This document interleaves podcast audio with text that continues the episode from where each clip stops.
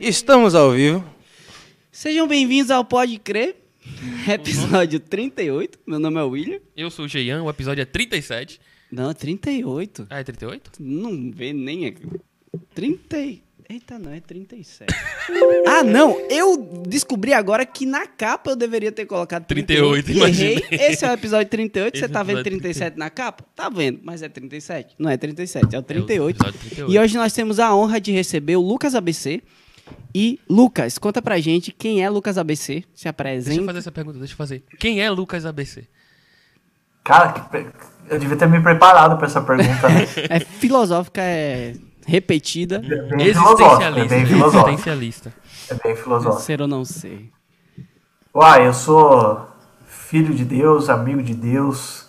Tenho 31 anos, moro em Limeira, casado há 4 anos com a Ana Paula. É, nascido Church Kid, né? Conheço Church Kid, nascido, na, criado na vida da igreja. É, sou piracicabano, nasci em Piracicaba. E, pra começar, tá bom. Então tá bom. Entendi, entendi. E por que Lucas ABC? O que acontece? Ah, sua, tá. sua mãe Boa. é professora de português, Ou você teve foi dificuldade criatividade, de- é abreviação de nome, é proposital. tem Albert acha, Bernard tem muita gente que acha que é por causa do ABC Paulista. Ah, não faz- tem nada a ver. Faz sentido, faz sentido. É, a ver. ABC, Pauli- ABC é na Grande São Paulo, lá eu sou do interior, sou de Piracicaba. Mas é o seguinte, a, a família do meu pai é Bueno de Camargo. E meu bisavô chama Acácio. Aí ficou Acácio Bueno de Camargo. Aí eu não sei se ele se tocou que, que ficava ABC e tal, ele colocou o nome do meu vô de José Antônio Bueno de Camargo. É, meu avô ele é jornalista, então ele assinava as matérias, era, era jornalista, né, falecido. Ele era jornalista ele assinava as matérias como José ABC. Então ele ficou conhecido como José ABC, José ABC e tal. E virou tradição na família colocar o nome, o se- colocar o nome composto, o segundo nome com A, aí ficava, sempre ficou ABC. Mesmo não Então meu sendo pai, Acácio. meu pai é ABC, eu sou ABC, eu sou Acácio, Lucas Acácio Bueno de Camargo. E o nome do seu pai? Alexandre, cara, ele não vai gostar que eu vou falar isso na, ao vivo. Pode falar que não deve estar ouvindo. Tranquilo, só sua É, que então. tá assistindo. Deixa eu ver aqui, se- deixa eu ver aqui se, ele tá. Minha mãe tá ouvindo, com certeza. É, não, mas é Alexandre Aparecido. Ah, parecido Ele- é bonito. É, Ele Alexandre Aparecido, Acho que é porque é homenagem ao santo, né? Aí ele dá uma escondida. Ah, entendi, entendi. Mas é Alexandre Aparecido, a Cássio Bueno de Carvalho? Ele é tipo não, assim, A- A- aparecido é ABC? no lugar do Acácio, porque substitui do A. Ah, entendi, entendi. Meu irmão, aí, por exemplo, meu pai é Alexandre, ele colocou meu irmão mais velho de Alex André, que é Alexandre cortado ao meio. Aí fica. Alex André Entendi. Bueno de Você viu? Carvalho. A ABC. Cara, Mas o seu irmão tem alguma coisa a ver com aquela instituição filantrópica? A AB? não, Desculpa. ABC2. Ah, é verdade, verdade. Não, Não, tá- foi muito ruim. verdade, foi muito ruim. Desculpa, pessoal, tá? Cara, eu, eu ouvi, eu fiquei é, a, a infância inteira, a adolescência inteira, é, ou cantando, ou a galera cantando a música do Pelé pra mim, Do Pelé? ou os mais. Você não lembra que o Pelé fez a musiquinha da alfabetização lá? Sim, desse? Cara, não é da minha época isso não. isso Como é essa musiquinha? Ah, ele cantou agora. E foi? A ABC. a- tá- e, e, e, assim, os mais cultos do Jackson 5, né? Os mais. Sim. Ah, verdade, musical. verdade. Cara, mas que, que coisa, assim, como um legado familiar nasce do. Uhum. Nasce do, aparentemente do nada. E isso vai acontecendo com várias coisas, né? Não somente com o nome, mas com, com outras áreas da vida também. E você, você já nasceu num, num berço El Shaddai ali, um berço cristão? Ou como, como é que ocorre essa aproximação? Você disse que era Church Kids. É, algumas pessoas que são Church Kids são Church Kids, mas chegam um pouquinho. Você já nasceu nesse ambiente de Não, o meu igreja? foi coisa de um mês, um mês, dois meses já tava no local de reunião. Desse jeito, assim.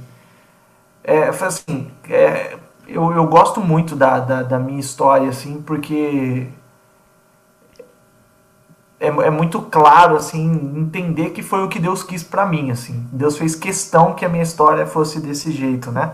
Então, é, meu pai meu pai é da época do, de 75, daquelas histórias dos cabeludos lá e tal, tal, tal. Nossa. Então, daquela história dos cabeludos de Ribeirão Preto, tava acontecendo, era, era, uma, era o mesmo movimento que estava acontecendo em Piracicaba. Inclusive, né, dizem que de Piracicaba é que levaram o irmão Dong para conhecer essa galera de Ribeirão, Que que, era o mesmo movimento que estava acontecendo em Ribeirão e Piracicaba. E meu pai estava nessa, nessa galera de Piracicaba. Aconteceu, eu, eu não sei, aconteceu dele, dele se afastar por um tempo e quando eu nasci ele voltou Nossa, que já massa. com a minha família. Entendeu? Ah, e outra. A minha mãe tomou, depois do meu irmão nascer, meu irmão mais velho nascer, minha mãe tomava pílula anticoncepcional. Só que é o seguinte, ó, ó como eu, eu- eu acho muito da hora como Deus fez as coisas. Meu irmão é das únicas pessoas que eu conheço no planeta que gosta de remédio. Meu irmão sempre gostou de remédio, xarope, aqueles coisa ruim, ele gostava, ele gostava. Prazer, né? Não, espera. tá caminhando pra um Aí o que caminho aconteceu? Quando ele era pequenininho, a- os remédios da minha mãe ficavam em cima da geladeira. Um determinado dia ela encontra meu irmão que, com- que tinha encostado uma cadeira, se não me engano, acho que ele subiu na geladeira ou tava assim. E Querendo, ele, né? e ele comeu todas as pílulas da, da minha mãe. Hormonal e braba. tal, passando mal o moleque lá e tal. E eu não sei se foi trauma ou o que que foi. Minha mãe parou de tomar pílula, cá estou eu. É, então assim, tem arranjo de Deus, assim, entendeu? Graças a Antes, Deus. Que massa. no ventre da minha, antes do ventre da minha mãe já teve todo esse arranjo aí. Aí quando eu nasci, meus pais voltaram a se reunir. Então, desde que eu me conheço por gente, é salinha, é luva lulu e etc. O seu irmão não bate no peito assim, não, Lucas? Você está aqui porque. por minha causa. Se eu não acho fosse- que ele se arrependeu por muito tempo, assim. Eu acho que ele se arrependeu por muito tempo. É um padrão meio comum nessa É vida. verdade, é verdade. É, Então, é. Lucas, hoje você mora em Piracicaba? Não, hoje eu moro em Limeira, uma cidade Ah, perto entendi, de Piracicaba, coisa de 30 quilômetros, 40 É, quilômetros pertinho. da minha cidade natal. É, então eu casei e vim pra cá. Casei Cara, mas cá. uma coisa. É, ter, ter nascido ali num, num- numa família já cristã, às vezes não garante muita coisa, né? Porque às vezes tem uma galera meio revoltada aí com a vida que Aham. acaba não, não se aproximando. Você, claro, para algumas pessoas é muito natural que você vá se reconhecendo cristão à medida que o tempo vai passando. Para outra já é aquela experiência arrebatadora. Você vai abrir a geladeira, aí a luz começa a piscar e Deus fala no coração: Eis que eu te digo, te escolhi do- do- desde o ventre da tua mãe. Como foi Verdade. contigo? Foi uma coisa mais arrebatadora ou você já se reconhecia cristão por causa do. Eu acho que. Eu acho que nenhum dos dois. Acho que nenhum dos dois. Tá, fala um pouquinho pra gente. É, eu depois, né, já, já grande já, né, eu lancei aquela lancei lá na conferência, né, joguei lá na conferência bem é, despretensiosamente, né, eu confio no processo. E hoje eu me vejo uma pessoa muito marcada, minha vida muito marcada por processos Sim. e pouco marcada por episódios. Então, minha conversão é muito mais um processo, meu processo de conhecer Deus, de, de me tornar cristão, foi muito mais um processo Sim. do que um episódio específico. Então, assim, é, desde pequeno, desde pequeno, eu, eu agradeço muito meus pais por causa disso, em especial meu pai. Meu pai, ele, ele, ele sempre foi muito absoluto, assim, nas coisas que ele fazia, tanto humanamente quanto espiritualmente, assim, muito e, e ele era sempre foi ainda é defensor da Bíblia assim promotor da Bíblia como algo Nossa. Que deve ocupar uma posição central na nossa vida na vida de um cristão então desde pequeno assim era tinha, assim de um lado tinha que ir para reunião vai nós vamos para reunião nós vamos todos juntos para reunião e tal e por outro lado é Bíblia. Bíblia. Desde que eu me entendo por gente, era meio que tradição familiar que à noite. Não era assim antes de dormir, deitado na cama, a gente nunca teve muito dessas paradas, não. Mas eu lembro de eu ir até o quarto dos meus pais e meu pai me contar as histórias da Bíblia. Que massa. Sempre. assim. Legal. Que massa. Então, acho que esse ambiente e, e- e aquela do Church Kids, a, a a paródia que eu fiz lá Sim. do Church Kids, é bem representativa. Assim, a minha criação foi bem, bem, é, bem linhadura nesse sentido. Ó, é igreja, cuidado com o mundo, é Bíblia desde sempre e tal. E, e, e por algum motivo eu gostava, eu gostava das reuniões da igreja, eu, eu ganhei esse gosto pela, pelas reuniões da igreja, eu ganhei esse gosto pela, pela, pelas histórias da Bíblia e tal. E com, com seis para sete anos já estava lá na nossa rotina que eu, leitura bíblica todo dia. Entendeu? Então, desde os seis para sete anos já foi, já foi colocado em mim esse hábito de, de leitura bíblica. E aí, com o passar do tempo, eu fui entendendo, fui entendendo o que aquilo significava e tal. Uma marca importante para eu pra, foi o meu batismo. Então, com, se eu não me engano, 11 ou 12 anos eu fui batizado. E aí, meu pai, por esse perfil muito correto de, de, de fazer as coisas, muito justo, ele não queria de jeito nenhum que eu fosse batizado por empolgação, porque, tava, porque era a época de todo mundo ser batizado. né? Na, eu não sei como é que é aí na Bahia, né? Aqui em Prescaba é assim, de 11 para 12 anos é a época de ser batizado. Então, é, Aqui, então, eu, eu, meu pai tinha muita essa preocupação de não ser por, por porque a galera tava Sim. indo e tal. Então eu lembro que. Engraçado, tá? Eu vim lembrar desse episódio muito tempo depois. Sim. Lá na conferência, numa das mensagens que eu dei, né, até chamei meu pai para falar sobre esse assunto e tal, sentado na cama lá e tal, que a gente colocou uma cama no palco lá. Então, assim, antes de eu ser batizado, ele fez questão de sentar comigo e me e, e, e formalmente pregar o evangelho para mim. Ó, nós somos pecadores, Jesus veio, morreu por nós. Então, quando você está sendo batizado, é nisso que você está crendo. Você vai, fazer parte agora de um grupo, de um corpo que é a igreja e tal. Então, assim, formalmente me pregou o evangelho para garantir que eu que, que, era isso que eu cria, isso que eu queria e que eu tinha consciência daquilo que eu estava fazendo. Então, assim, eu sei que. Então, eu não sei a data da minha conversão, mas eu sei que antes dos 12 anos eu aceitei Jesus, eu criei no Evangelho e tomei isso como base da minha vida. Sim. Ô, e, e, assim, eu era, eu era bem empolgado assim, para as coisas, para as reuniões. Eu, eu, eu, sempre fui muito competitivo também, né? Então. Sinal é, do espírito, mas. isso eu não sei, né? É, ô, Lucas, é, a gente também teve experiência, eu creio que eu, assim, de envolvimento com, com a igreja desde cedo. E quando adolescente, pós-batismo, eu acho que aí é outra fase da vida cristã, é, sempre tem aquele momento, ou quase sempre tem aquele momento uhum. também, assim, de fraqueza, ou de, sei lá, de que alguma coisa do mundo às vezes tira a nossa visão, ou tira a nossa atenção do Senhor. Na sua vida foi assim ou não? E se não, como você lidou com isso para que permanecesse Cara, sempre? Assim, acho que assim, ó, eu, eu nunca deixei de me reunir, já pequei, pequei, pequei algumas vezes assim, é, casei BV, casei, BV não, né? Comecei a namorar BV. Comecei a namorar BV. Aí esse episódio aí fica pro Daniel Veras. É... Entendi, entendi. Mas. Mas eu, mas eu, mas assim, tive, tive os meus, meus pecados, tive meus problemas. É, mas não deixei de me reunir. Não deixei de me reunir. Tá? É, não, não, não tive a louca de ir pra festa e tal. E aí, assim, acho que em partes era medo. Sim. Não tem outra. Em partes era medo. A minha impressão é que se eu fosse, podia todo mundo ir e se dar bem. Se eu fosse, ia dar alguma coisa errada. Essa é a impressão que eu tinha. Aconteceu alguma uhum. coisa aí. É verdade, pior que é verdade.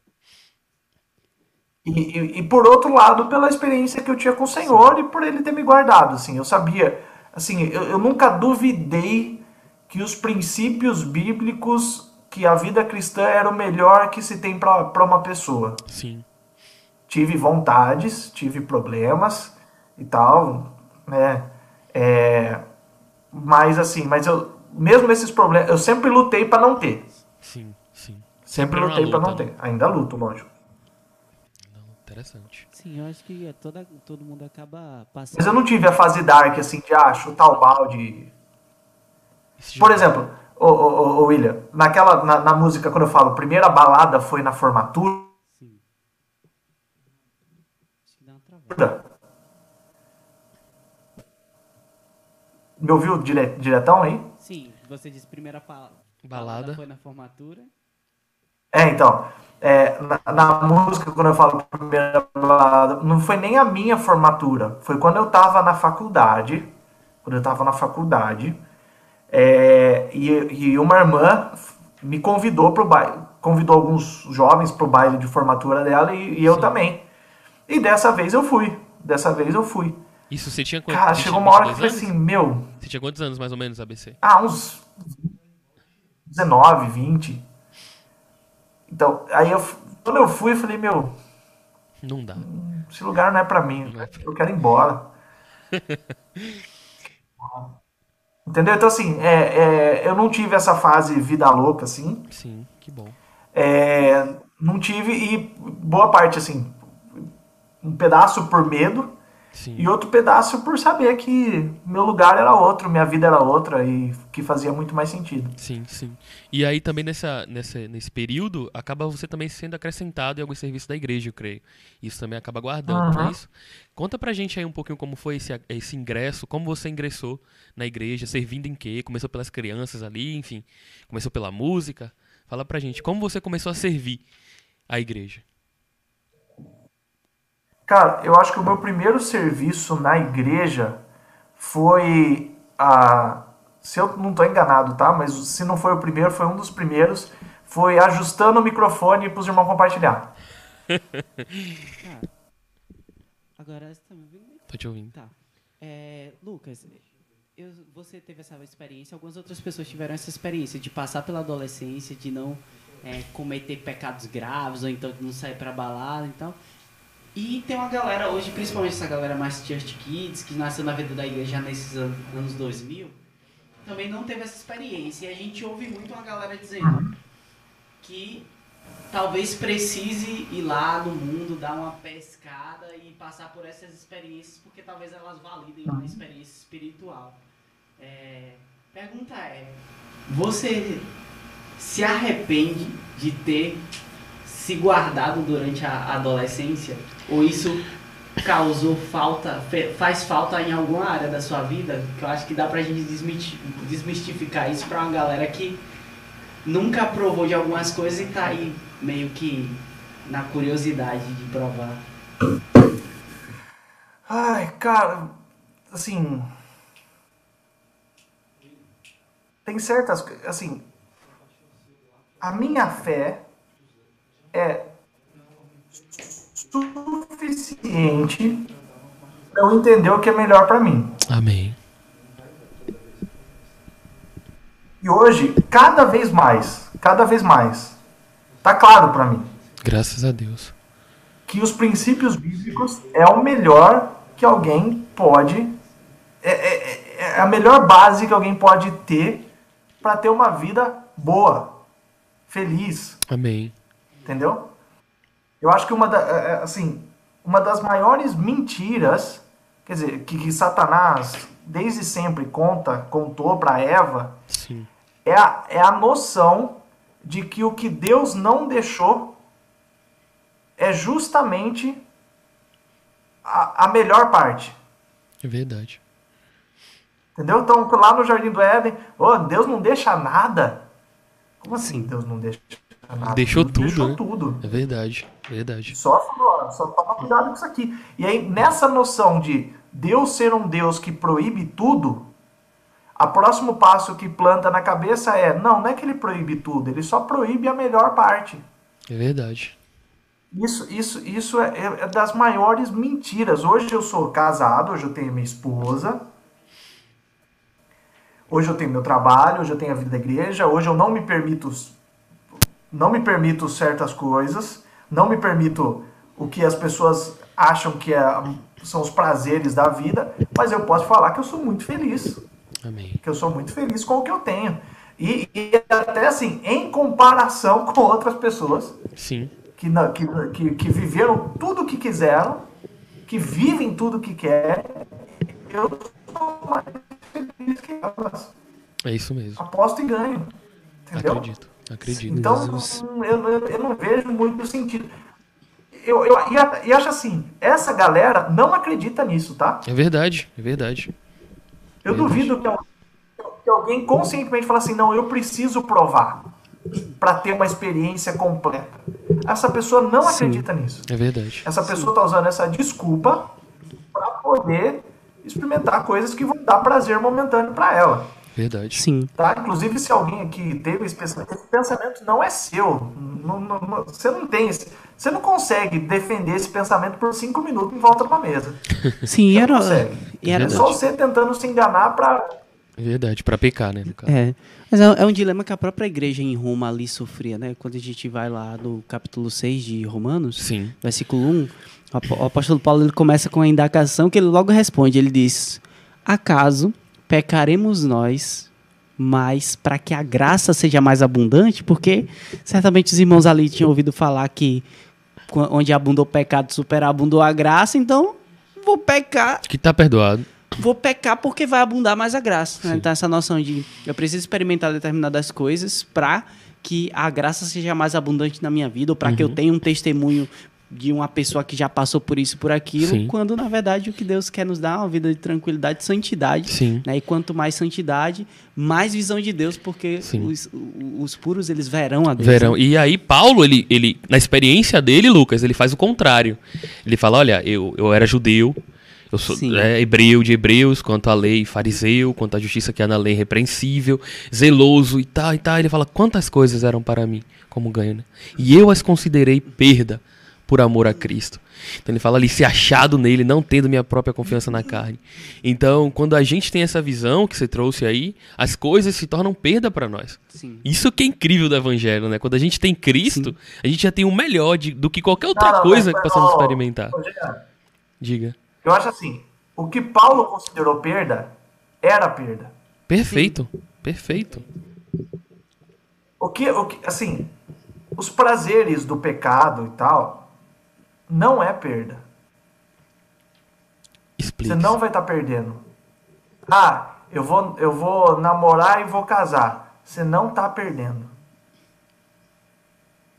Você tá entendendo? Não. Ah, eu, eu não vou. Eu não vou Sinceridade eu vou aqui bate- Festas, eu vou Não. deixar de beber. Cara, você não tá perdendo. Você não tá perdendo nada. Você Sim. não tá perdendo nada.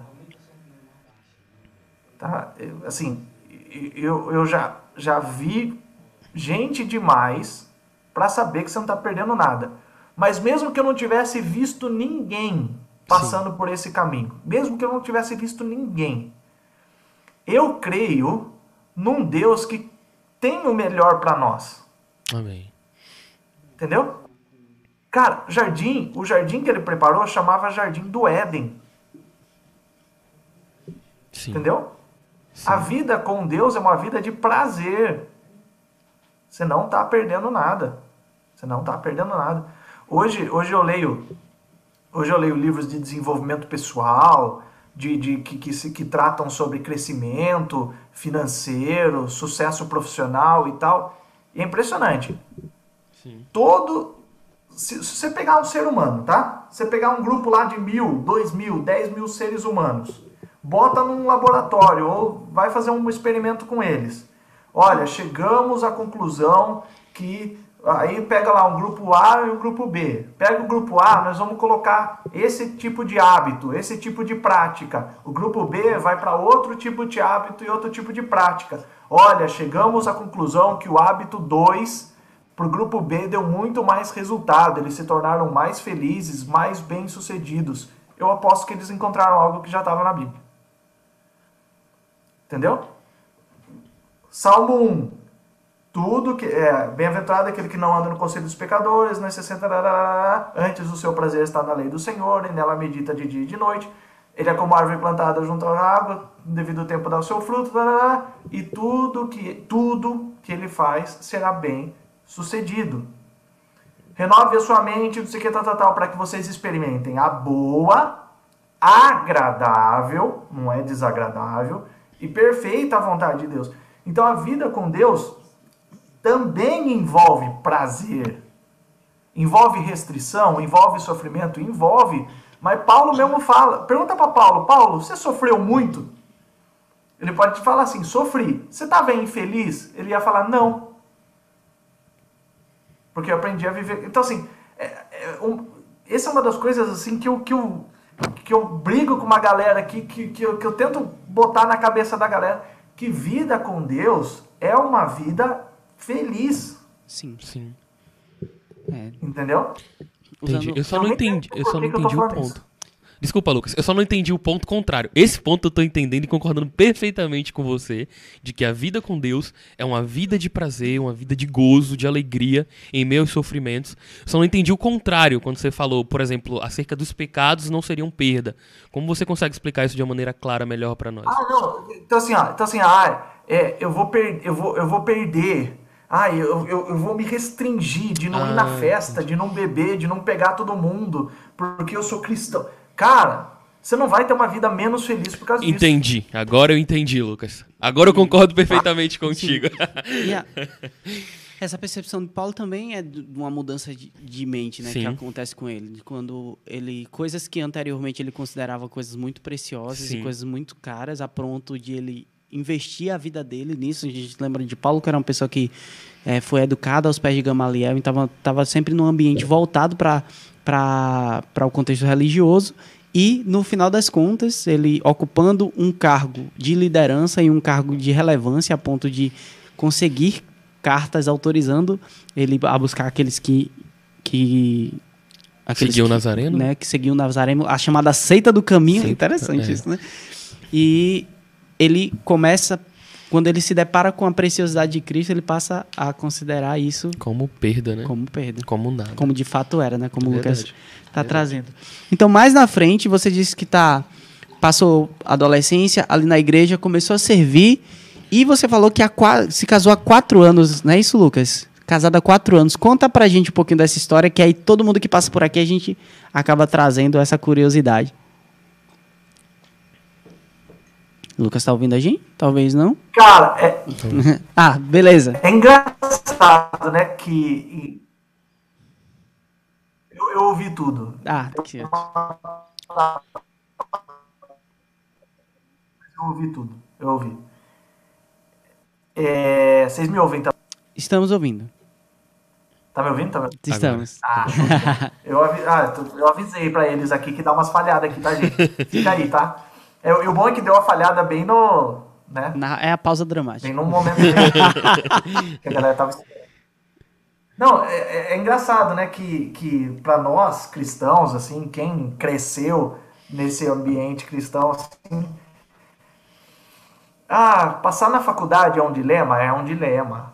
Tirar carta é um dilema? É um dilema, é um tal. Mas acho que nada parecido com encontrar alguém para namorar e casar, né? Acho que esse é o, esse é o negócio assim que mexe demais com, com todos nós, né? Sim. É, é pra eu falar como eu conheci ela e tudo Não, mais? fala, abra o seu coração. Se declare. Essa é a hora de você fazer a média com a patroa. É, foi assim, ah, eu, eu, eu mudei para Curitiba, eu fui fazer a faculdade em Curitiba, é, fiz a faculdade em Curitiba, a faculdade de administração, e voltei para Piracicaba. Nisso eu já estava servindo jovens, adolescentes e tal, e ah, oh, nem, tudo, nem tudo foram flores, tá? Imagina. Já tive tentativas frustradas, já fui rejeitado, já sofri, já fiquei mal, já teve Era, umas paradas. era o mais rejeitado dos homens, entendo. Homem de dores. O nosso versículo aqui é outro, é nele não havia formosura. É verdade. Não, então, mas assim, é, foi Deus. Deus tinha, tinha o certo preparado. Na hora, Amém. claro que você não acredita nisso, mas no final das contas, Deus foi muito bom. É, aí eu voltei para Piracicaba e tal, e era a época que tava tendo desperta geração nas cidades, assim. Nossa, faz tempo isso. 2012? Mas, 2013? é, 2000, tava, acho que foi 2014, 2015. Leãozinho na camisa. Pera, Uhum. não. 2000, pera, não. Acho que é 2012, não? Quatro anos de casado. Não, não, 2013 eu voltei para Prescaba. Então era em 2013, 2014, por aí. É... Acho que nós começamos a namorar em 2014. Eu acho que. Bom, aí tava tendo desperta geração nas, nas cidades, assim. E ah, ia ser em Limeira. Eu tava em Piracicaba e ia ser em Limeira. Então formou-se assim, uma equipe de coordenação da região, da microrregião. Então nós de Piracicaba íamos para Limeira para ajudar a preparar todas as coisas assim e tal. É, e aí na, na primeira reunião que teve lá em Limeira, aqui em Limeira, né, para programar, Tava uma galera, inclusive a Ana Paula, e aí os irmãos pediram para se apresentar. Aí cada um falou seu nome, idade e tal, e a gente foi se apresentando e tal. Eu, Lucas, 24 anos, Ana Paula, 22 anos. É... aí saindo de lá, saindo de lá, estavam no, no, carro assim, né? Tava o Rafael Costa, oh, no, volante, ele morava em Piracicaba. Ele morava em Piracicaba, tava o Rafael, o, o Remilton, irmão responsável, e eu, eu no, no meio e mais dois jovens do meu lado, assim, né? E, e, e dessas, dessas, dessas coisas que só Deus explica. Por incrível porque, que assim, pareça. Quem conhece. É, quem conhece as pessoas envolvidas sabe que é muito surreal isso ter acontecido. O Remilton, né, que é o é responsável lá em Piracicaba, vira para mim e falou assim: Olha a ABC, aquela irmãzinha de 22 anos, hein? E tal assim. Falou isso, soltou essa assim no carro com todo mundo. Assim, o semeador tal. saiu a semear, toma aí, é, semente. E, e, e, e, até então, sinceramente, eu não tinha é, tido interesse, prestado atenção nela. Só que depois dele falar, eu fui começar a reparar, né? Hum. E aí, assim, foi uma, uma conjuntura de fatores, né? Do, do lado de cá também o, o, Bruno Saleb e tal começou a falar de mim pra ela. E aí o Remilton mandando foto dela, assim, olha, olha, Rosângela. O Remilton tá. Pra minha mãe, né? Mandando foto dela pra minha mãe. E assim, pra e até já. então, nessas tentativas. Hã? Não, pra mãe, já mandava direto pra mãe aqui, ó. Sua a prova, nora. É. Não, e, e é engraçado, engraçado não, né? É, nas outras tentativas frustradas que eu tive, a minha mãe nunca se empolgou. Entendeu? Não, isso aqui não. Aqui tal. E dessa vez, ela ficou super empolgada. Então, assim, fica aí dica aí, tá, galera? Dá uma olhada na, se a, se a mãe gostou Reação dos não, pais. é um bom sinal. e, aí, e aí começou. E aí, assim, aí eu ia para Limeira, para essas reuniões ou para alguma outra. Aí a gente até começou a ter algumas conversas, assim e tal.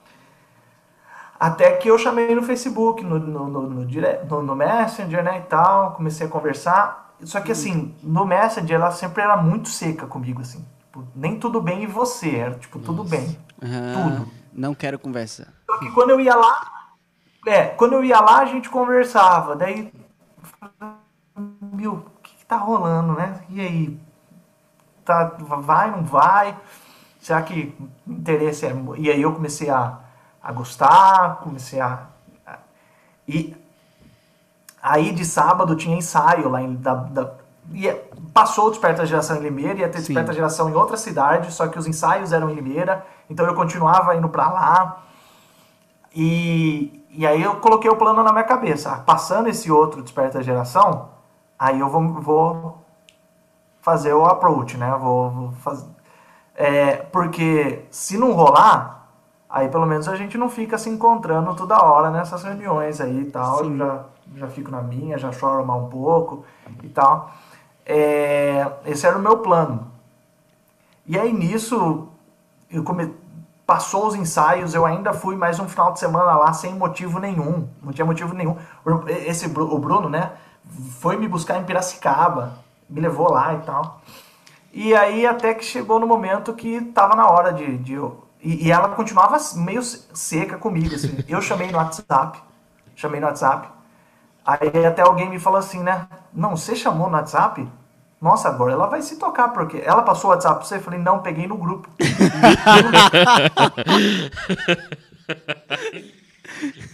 Aí eu não tinha me tocado da bandeira que eu dei, entendeu? Mas nisso eu já tinha dado as bandeiras e tal. E aí eu queria ir no outro, queria ir no outro final de semana para falar com ela, só que eu não aguentei. Na terça-feira eu já meio que na terça-feira por WhatsApp, aí a gente já tava conversando acho que um pouco melhor, assim, pelo WhatsApp. Já mandava emoji. Aí eu falei, olha... É, aí eu falei, ó, eu tô indo aí, eu tô, tô indo aí por, por alguns motivos, tô feliz de... E eu tô indo por causa de você. Nossa. E eu só vou no sábado. Esse sábado eu tava, eu tava me programando para ir de novo, só que eu só vou se você falar que é pra eu ir. Eu não tô falando que você tá aceitando nada. Eu só quero que você me fale. Nada, Sem pressão. sem pressão alguma. Hã? Sem pressão Sem pressão alguma. alguma. Mas eu Só só, vou vou. você- Eu assim, eu não tô querendo dizer que você tá aceitando nada e tal, só quero saber se vale a pena pra eu ir aí, pra gente conversar mais. Massa, que legal. Ela me solta a seguinte frase por escrito. Eu devia ter guardado essa conversa. Olha, o problema não é você, sou eu. Eita. Começou bem. Não, é, é o, é o fora clássico de todos os filmes, de, entendeu? É o fora clássico de É todo, verdade, né? tudo. É isso, o problema não é você, sou eu. Entendeu? E ela me mandou essa. Falei, cara, não acredito, velho. Falei, não, não é possível. De De novo. novo não. não, de novo não. Não, pelo amor de Deus. Aí, aí eu falei, ó, então tá bom, você tem até sábado pra me falar se eu tenho que ser pra eu ir aí ou não. Ela me depois ela me contou, né, que ficou a semana toda desesperada e tal, é, sem saber o que fazer, porque tinha medo, né, de, de, de não dar certo, de sei lá o que. Aí, no sábado, ela fala, não. É, Eu falo assim, e aí, vou ou não vou? Ela fala assim, pode ser. Eu falo, não, pode ser não. Pode ser. é- Pode, ser. Pode crer até sim, Quero mas saber. pode ser não. melhor era melhor, né? Aí ela falou assim, pode ser. Eu falei, não, pode ser não. Você tem que me falar se você quer que eu vá ou não. Não tô falando que você tá aceitando nada. Eu só quero saber se eu devo ir aí pra gente Pode conversar conversar mais. melhor. Só isso. Tá bom, venha. Eu fui. Então, ó, pe- pega a cronologia dos fatos pra ver que eu não tô, não tô louco, tá? Eu tô indo, ah, pra gente conversar mais, numa boa, ok? Ok. Chego na reunião de- da igreja em Limeira. Acho que a galera toda se perguntando o que, que eu tava fazendo lá. Que já não tinha mais motivo nenhum. Não tinha mais desperta geração. Acabou de. Depois da reunião. Não tem mais, não tem mais, desculpa. Depois da reunião, ela vem falar comigo. Ela vem falar comigo. É, e a galera já tava meio que se organizando pra sair junto e tal. É, ela vem falar comigo. Ah, vamos, nós não vamos conversar com, com- com o irmão responsável? Eu falei, mas conversar o quê? Uai, o que que você vai fazer aqui? Nossa, cara. Espera aí, vamos ver onde é que isso Pera, vai não, dar. é conversar só eu e você. Não, irmão responsável. Até, até eu gelei agora. Não, aí beleza. Aí nós. Aí tá bom, ok. Chegamos lá, meio que em parábolas, o irmão já dando a bênção pra nós, assim, sabe? Eu sem entender. Entendeu? Entendeu minha posição? Entendi. Sem querer, Aí- querendo, né? Aí- Sem querer, mas querendo. É, não. Tá. Porque até então eu tô indo lá pra gente conversar. Aí a gente vai. Os jovens vão sair pra comer alguma coisa. Ah, a Ana pode ir com você? Eu, muito certinho, muito correto, criado em Piracicaba, bonitinho e tal. Eu falei, não, só se alguém for junto. Homem de Deus. Entendeu? No final das contas, aconteceu aqui, não foi. Foi só eu e ela, no carro. Entendi. No caminho pro lugar, eu acho que foi ela, é, no caminho pro lugar, ela fala assim: "Não, eu acho que eu eu aceito então". Alguma coisa assim, eu não lembro exatamente como é que foi a conversa. E eu ainda estava processando essa informação. Ela me leva é, é, chama Pastelaria do Luiz o lugar, só que tinha duas unidades aqui em Limeira. Ela me levou numa- em uma que estava fechado e a galera toda já tinha ido pro outro. Ou seja, a gente chegou quando todo mundo já estava sentado na mesa. Então pensa, todo mundo já sentado na mesa, chega só nós dois lá depois de um tempo. Sozinhos. A galera toda parou pra, né? Já entendi o negócio. Eu acho que o Lucas Lala acho que tava lá também, né, nessa mesa. O rolê, lá. o rolê assim mais aleatório. Já passou o Lucas, o, o, O Rafa, o? Rafa. E aí agora, agora o Lucas lá. Não, aí nós sentamos na mesa, começou um papo de namoro, de, de, de casamento. Ai, não, porque realmente, né? a gente ter alguém na nossa vida é muito bom. A galera falando assim, né? Meio que dando indireta. Hum. Chega uma hora que ela bate na mesa. A gente já tá junto, já pode parar. Cara, a, a Ana tá por aí? Dá um grito nela só pra gente conhecê-la. Eu virei fã dessa mulher agora. Para, pessoal, Não, sem pressão eu, psicológica. assim- Parem. Estamos juntos. Ele não sabe ainda. Ele não sabe. Então, mais surpreso que todo mundo da mesa, entendeu? Eu também fiquei assim, "Mas A gente tá mesmo? Ah, então a gente tá. Se você A disse, a gente tá. tá. Inclusive, já marcamos a data. E aí? Tá. E aí, foi- e aí foi que a gente começou a, a namorar e tal. E cá estamos, graças ao Senhor. Deu tudo Graças ao certo. Senhor. Cara, Nossa. como tu falou, esse é um conflito muito grande da vida Ah! da galera, né? Pode falar, fica à vontade. Interjeição. Não, ia falar assim, que, que daí era engraçado, né? Que daí a gente começou a namorar e tal. Aí, dois anos depois, a gente marcou a data do casamento. Aí todo mundo ia falar assim, ah, mas você vai ver a hora que casar. Hum, você vai ver a hora que casar. E aquilo foi me dando uma raiva, assim, porque, uai, como assim? Aí, aí quando vinham me falar assim, não, que você vai ver a hora que casar. Aí eu respondi assim, se o seu casamento tá ruim, não venha gorar o meu, não. aí a pessoa, Isso é ótimo. Cara, mas. É, uai, mas é, Você é- tá falando, ah, casar, vai ver a hora que casar, porque seu casamento deve estar ruim, então, né? E o meu tá muito bem, graças a Deus. Ainda tá. É, eu, eu acho que essa, uma- a- como tu falou, é uma área da vida muito sensível de todo mundo. Acho que essa apreensão de, de quem é a pessoa ou como é que as coisas vão se desenrolar passa por todo mundo. Algumas pessoas acontece mais, mais cedo, né? Para outras pessoas demoram um, demora um pouco mais. E claro que é, existe uma somatização né, dessa situação para muita gente, justamente porque existem inseguranças que são geradas por diversas coisas. É, eu vou citar a principal delas depois, mas que pode se dar por situações como essa de a, de a gente olhar relacionamentos ou casamentos ao, redor, ao nosso redor que são aparentemente infelizes e isso acabar distorcendo a nossa percepção a respeito do que é o casamento, né? Isso pode ser uma, uma das coisas, experiências anteriores, mesmo como você falou, né? Vai, passa por experiências de ser magoado, de ser rejeitado, e isso acaba reverberando também na nossa, na, na nossa visão, talvez, sobre, sobre o plano de Deus para essa área da, da nossa vida. Agora, tudo parte primariamente de uma de um processo de não reconhecer ou não sentir plena satisfação em Deus. Sim, eu acho que esse é o ponto Esse é o principal ponto. que a gente poderia tratar. É, é, eu acho legal, muito legal, Lucas. Assim, não. Como você falou, não é aquele prazer de, nossa, eu queria que acontecesse com todo mundo, mas eu acredito que Deus permite que a maioria dos adolescentes eles passem por essa experiência para mostrar que não é o outro, e até mesmo jovens, né? Não é a outra pessoa que deve que vai te fazer feliz para sua vida inteira, né? Não é aquela pessoa que é o ídolo que vai te satisfazer todos os desejos do seu coração, mas é Deus. Sim.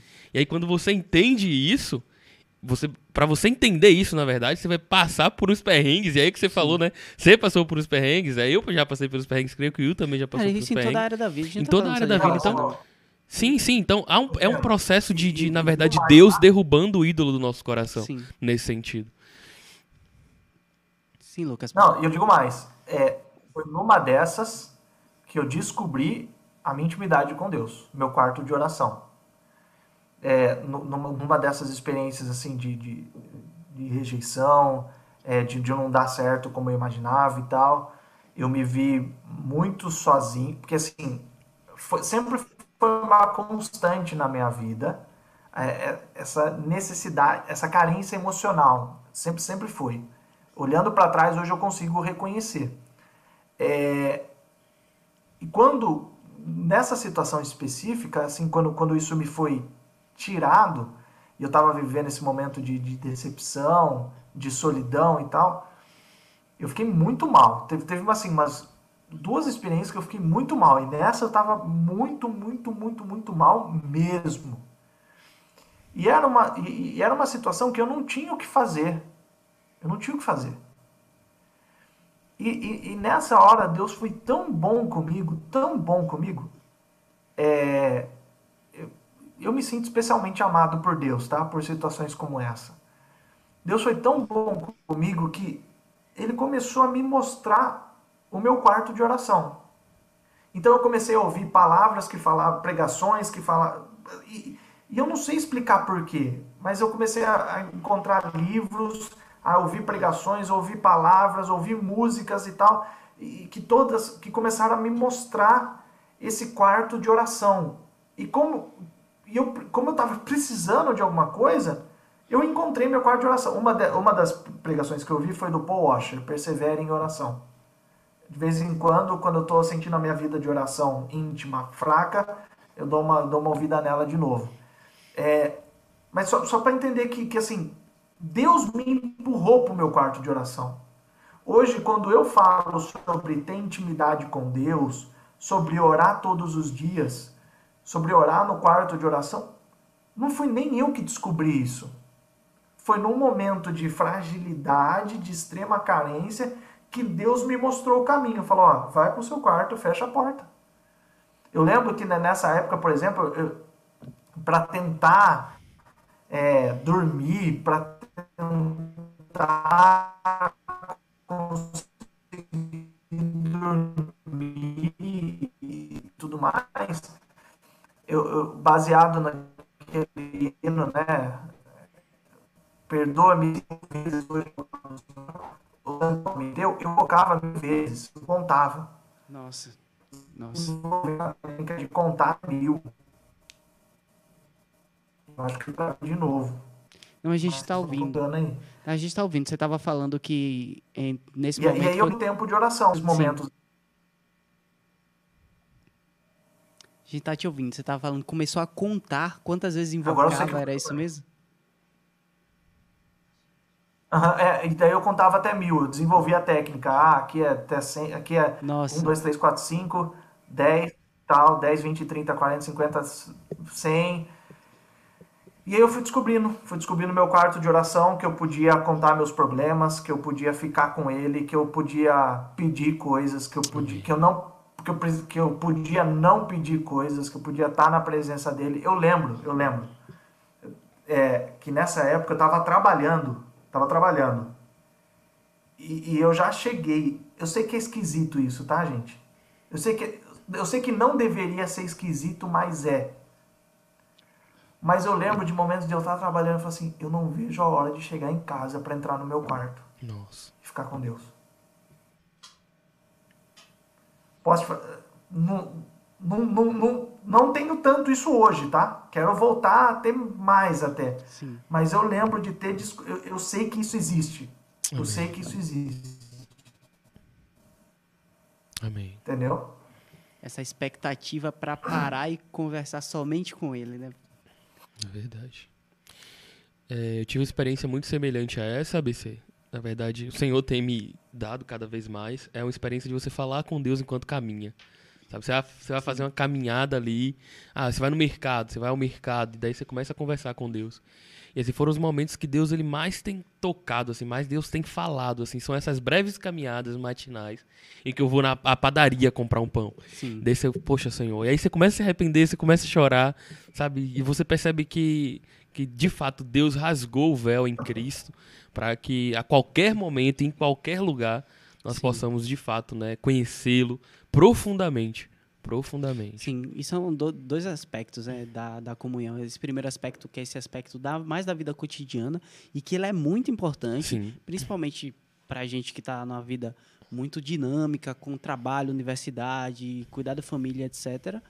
É, se manter em oração, apesar de não ter um tempo exclusivo para isso. São algumas experiências que o, o próprio irmão Lee traz na palavra de oração na vida cristã, né, de algumas pessoas que adquiriram né, esse hábito de comunhão, de ainda que na rotina Sim. manter a oração, mas por outro lado também ter um momento de Especial. comunhão individual com o Senhor, Sim. onde o silêncio se faz, nós podemos ouvi-lo, inclusive, à medida que nós oramos e ele vai respondendo, que é a experiência do próprio Senhor Jesus. Sim. Então a gente vê momentos de comunhão coletiva, onde ele chamava todos e aí eles conversavam, eles conversavam entre si, ele orava ao Deus Pai ali na mesa, Sim. quando estava conversando com eles, mas em outros momentos ele vem e ele se Sim. afasta e ele diz: fica aqui, vocês vão orando aqui, eu vou estar orando ali, né? É isso Nesse mesmo. individual. O próprio, o próprio Rick Warren, naquele. é, es- é Uma Vida com Propósitos, ele fala muito de uma questão de meditação. Eu gosto bastante desse livro, né? Você riu porque é do meu inglês, não foi? Ah. Porque Não, se ele- perguntasse qual é o meu livro favorito, você já acabou de descobrir. Opa, Uma Vida com Propósito, ele fala muito sobre essa questão de meditação. Às vezes você tá ali no trabalho, sei lá, você tá cortando o cabelo, você tá, sei lá, vendendo algo, você, poxa, como é que eu glorifico a Deus? Então ele fala que a oração também é uma questão de meditação, né? Você meditar todo o tempo na palavra. É um, al- alguém não pode todo o tempo estar falando e orando, mas você pode estar o tempo todo meditando, sabe, na palavra do Senhor. Sim, inclusive. Posso dar um- pode, pode falar. Posso dar um pode falar. disclaimer? Eu queria dar um, um disclaimer aí, um alerta em relação a isso, tá? Hum, muita gente usa essa questão de orar o tempo todo como desculpa para não ter tempo exclusivo de oração. Sim, Verdade. sim. Entendeu? Se eu não me engano, acho que é o próprio Paulo, porque ora o tempo todo. Eu não acredito nessa pessoa. Porque oração é uma disciplina aprendida. Se você não tira tempo de oração, exclusivo de oração, dificilmente você vai ser alguém que ora o tempo todo. Então, assim, e, e- e mesmo Jesus parava tempo exclusivo para orar. É isso mesmo. Então, meu, se Jesus que era, Jesus não pode, se fosse automático, Jesus não podia ser o cara Sim. do outro. Acho que se Verdade. tinha alguém que poderia falar assim, não, eu não preciso de tempo exclusivo, eu oro- simplesmente oro o tempo todo. Esse alguém era Jesus, né? Verdade. Mas se Jesus que era Jesus parava tudo, fala assim, vai, ó, pega o barco e vai indo que eu encontro vocês. É isso mesmo. Jesus só andou sobre as águas porque ele perdeu tempo na oração.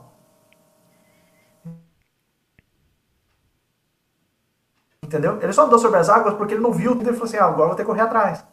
Então, assim, se Jesus, que era Jesus, tinha que parar tempo para orar exclusivamente, quem sou eu e você para falar assim: não, eu vou. Então, assim, é- essa experiência de viver na presença de Deus só vai acontecer com tempo exclusivo. Sim. Eu, eu- principalmente na, na- na- agora que a gente ainda está vivendo pandemia, isolamento social e tal, né? Eu creio que é uma- é uma, foi uma oportunidade que Deus nos deu. Essa pandemia colocou muita, muita coisa, assim, deu a oportunidade de muita coisa ser colocada no seu devido lugar. Então, por exemplo, eu ouvi, li em alguns lugares, gente dizendo assim, nossa, eu descobri que eu tenho filho eu descobri que pais, né, falando assim, nossa, eu descobri que meu filho não é tão fácil assim. Agora eu sei o que, que as professoras passam e tal. Então meio que assim, pai redescobrindo o que, que é cuidar de um filho, Sim. que é óbvio, não é? Não é óbvio, Óbvio. é uma coisa óbvia. Sim. Mas assim, a vida moderna. no- E aí acho que desses óbvios que foram estão sendo redescobertos.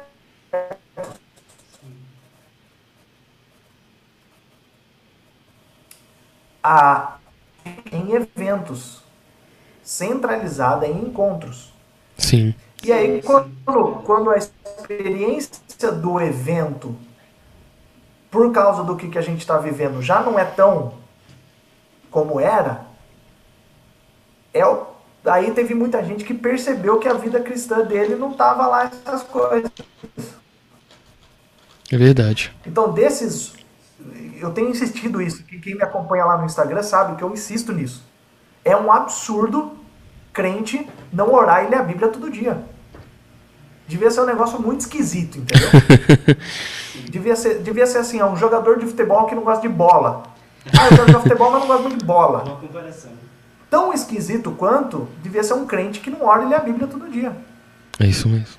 Quando você chega pra alguém e fala assim, você ora e lê a Bíblia todo dia? Ele fala, não, devia ser um espanto pra nós. Mas parece que verdade. ficou. Então, É assim, eu verdade. acho que essa questão de ter uma vida com Deus, uma vida pessoal com Deus, um relacionamento com Deus, é dessas coisas que uma situação como essas nos dá a oportunidade de colocar em ordem, né? É verdade. Isso me lembra muito, Lucas e Will, é, as aulas do CEAP do irmão César Mercedes. Abraço, Cezinha. Amo muito o irmão César. E ele falava que a oração é uma habilidade da vida divina. Ele falava assim, né? A oração é uma habilidade da vida divina. Então, automaticamente, quando você nasce de novo e nasce de Deus, cresce em você também, ainda que minimamente, e progredindo, como você falou, né, como você bem assinalou, é, progredindo esse desejo por ter comunhão com Deus. E ele também contou a experiência de um irmão, que quando você andava na rua, o irmão ele te abordava assim: interrompi sua oração? Aí você tomava um susto assim, Aí ele falou assim, por quê? Porque ele, a todo tempo, ele buscava estar em comunhão com Deus. Né? Então, basicamente, eu acho que é, é uma questão que ela é concentrada em um momento específico, um momento especial para Deus, mas acaba também se expandindo né, em nossa vida, cada vez mais.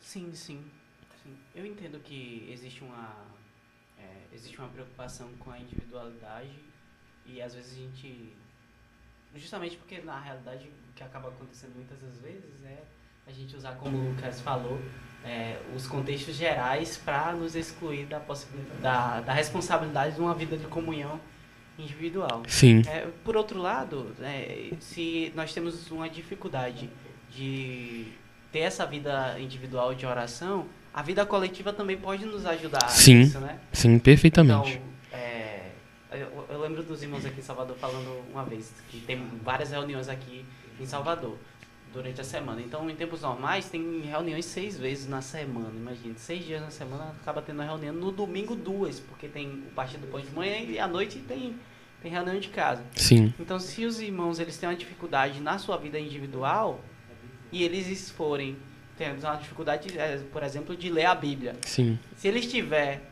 nas reuniões, né, dentro daquela- nas na, num contexto que ele pode, ele Sim. estaria lendo a Bíblia todo dia, Sim. né, por- pelo fato da comunhão coletiva. E isso acaba expandindo também Sim. né, para a nossa vida individual. Sim, é regando afeições, né? Hábitos que você não teria, talvez, em sua vida familiar, ali em casa, se ficar sempre em casa. Verdade, muito importante isso também. Lucas tá com a gente? Tá nos ouvindo? Eu acho que deu uma, uma caidinha.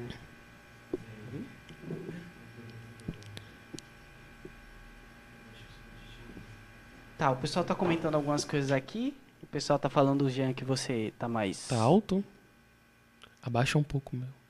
O pessoal tá falando aqui que você tá um pouco mais bonito depois que foi pra conquista. Opa, Acho que é, o senhor está se expressando mais lindo em você. certamente. se a beleza em mim é um senhor, se a feiura sou eu mesmo. Sim, o Lucas volta já com a gente, por enquanto a gente vai desenvolvendo outro tema aqui.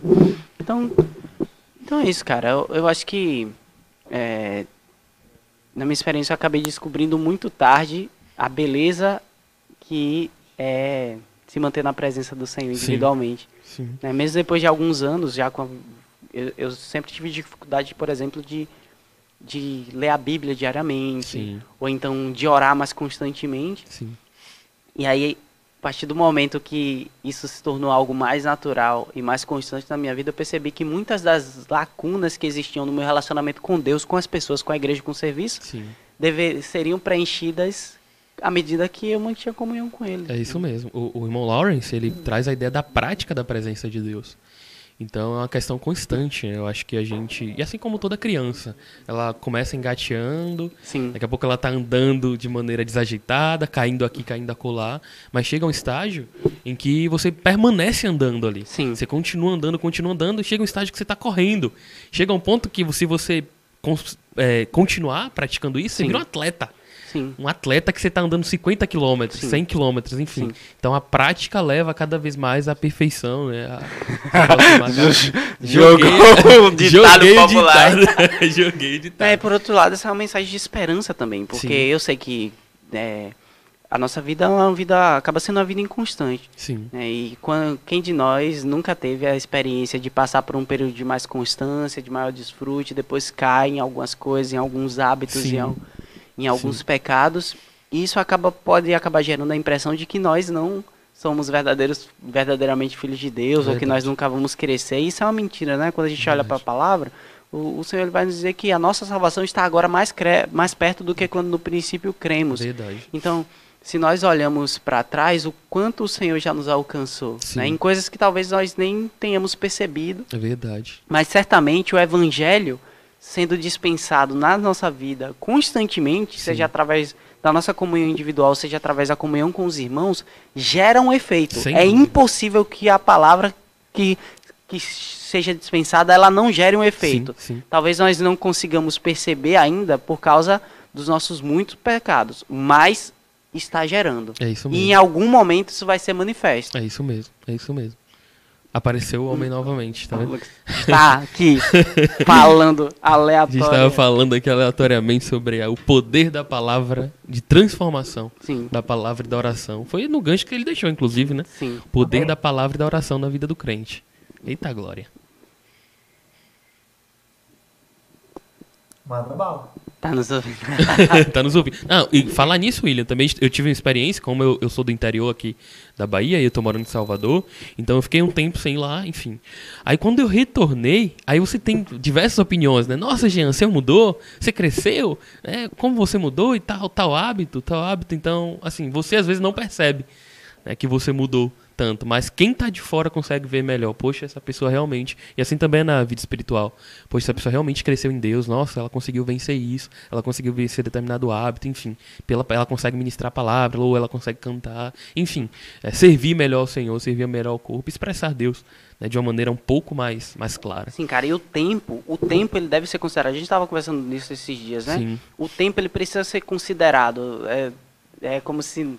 É como não. Existe um plano de cargo e carreira para a vida cristã, né? Sim. Que o tempo ele deve apontar para um crescimento. O apóstolo Paulo, ele vai escrever a, a sua carta, ele vai dizer que eu queria que vocês, pelo tempo que vocês já passaram, já estivessem alcançado determinada maturidade. Sim. Mas isso ainda não aconteceu. E ele repete isso. Fala, Derrubei aqui. né? Normal? Por exemplo, eu deveria já ter alcançado a maturidade e não bater nas coisas, mas ainda estou em crescimento. Por outro lado, quando ele vai quando ele vai escrever para os romanos, ele também fala sobre isso, dizendo que eu queria dispensar para vocês um alimento mais sólido. Sim. Mas ainda, né? espiritual, Sim. vos dei a beber de novo. De novo, É já queria dar um negócio mais sólido, mas pelo tempo determinado vocês não alcançaram e eu vou Verdade. ter que ainda continuar. Verdade, com- verdade. Há uma expectativa, É, né, de quem sim. está alimentando ali, de que haja um crescimento Sim. mínimo em determinado espaço. E aí o Senhor quer entregar na mão, quer dar mais responsabilidade, quer dar mais revelação da sua palavra, mas a gente ainda não cresceu. Eu acredito Verdade. que isso passou por você, Lucas, de ter re- recebido mais responsabilidade, seja nas conferências, ou seja, na sua localidade. Como foi que aconteceu isso de você estar servindo do... Claro, porque existe uma esfera que é uma esfera de atuação local ali, você na igreja em Limeira, mas existe aí, você já falou de uma outra esfera de atuação que é um- uma esfera de atuação regional ali, que foi inclusive num desses encontros que você conheceu hoje a sua esposa. E Aham. Existe uma outra esfera que você está servindo a toda a igreja nas conferências, ou seja, naquilo que está sendo promovido de maneira geral. Como foi essa experiência? Como é que isso começou? E como você se sente ali falando para para muita gente, comunicando para uma galera que muitas vezes talvez você não conheça, né? Com certeza não conhece a maioria. Existe um senso de responsabilidade, você fica temeroso, como é que você se sente ocupando esse lugar? Tá, vou, vou do começo pro fim, então. Tá. Beleza? É, porque acho que até o começo vai ajudar a responder o fim. Tudo foi muito espontâneo, tudo foi muito natural. Até depois de um tempo que eu comecei a servir publicamente nas conferências e tal, tinha gente que, que perguntava, né, nossa, como é que faz para participar dessa equipe e tal. E hoje sempre a minha resposta é, esteja servindo na sua localidade. Sirva adolescentes. Então, é, na minha experiência, de novo, foi tudo muito espontâneo.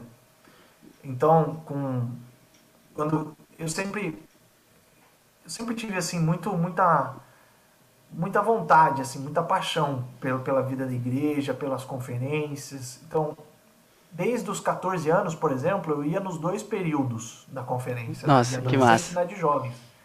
Na de jovens, eh, eu arranjava, eu servia no, no Achados e Perdidos para poder participar da conferência, quando eu era adolescente. Quando virou, quando virou, quando eu virei jovem, eu queria também participar da de adolescentes, E eu fui, e nisso eu já estava servindo crianças na minha localidade e tudo mais. Aí quando eu virei jovem, é, eu fui de ouvinte. Tinha Sim. um irmão lá que tinha, tinha casa lá, eu fui de ouvinte e tal. Só que justo nessa conferência faltou ajudante, Nossa. o que se chama hoje de staff, né? Sim. E aí abriram para os ouvintes. Mas eu não tinha idade, porque a idade mínima era 18. Nossa. Só que, como abriu essa exceção, eu fui lá e me apresentei. Falei, olha, eu não tenho idade, mas tô aqui. Generosamente. É.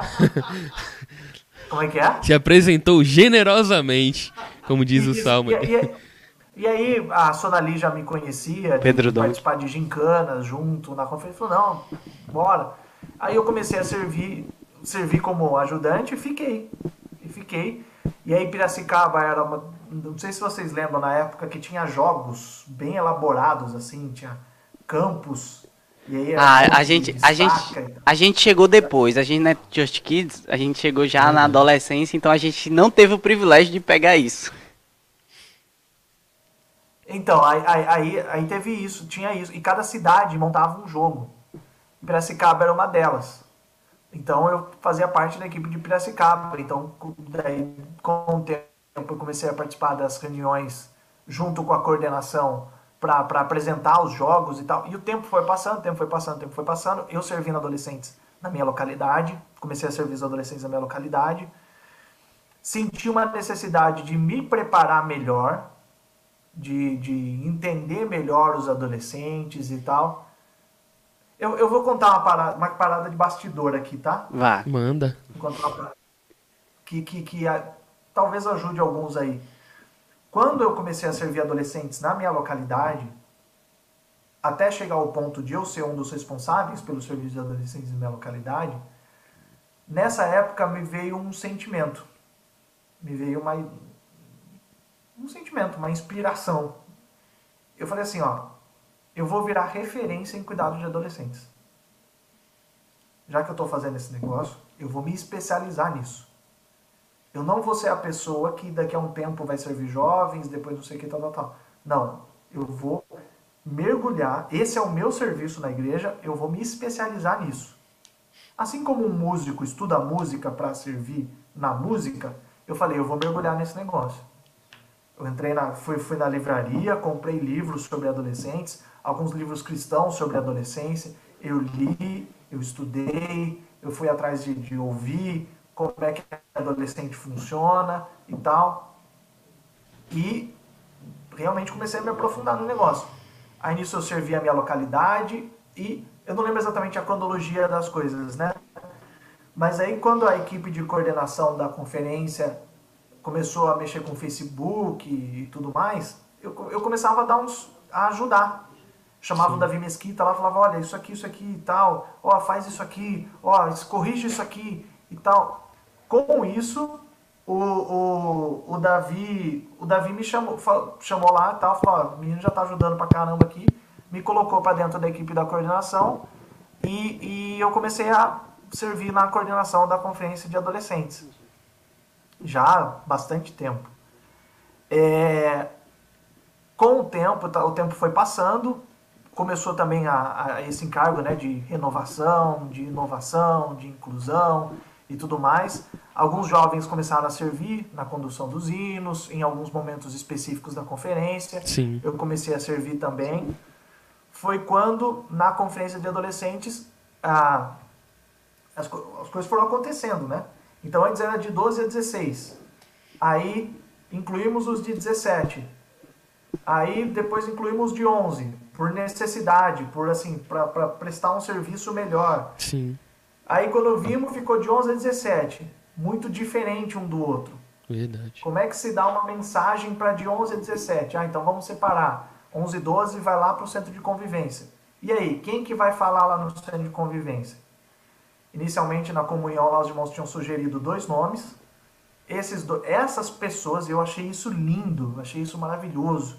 Eu achei isso de mostrando o coração desses irmãos, né? Vou até honrá-los aqui. Foi o Kaique, é o Catalão e o Marcos Fernandes. Eles eram os candidatos para ser os primeiros a dar as mensagens. Eles o coração desses irmãos de serviço.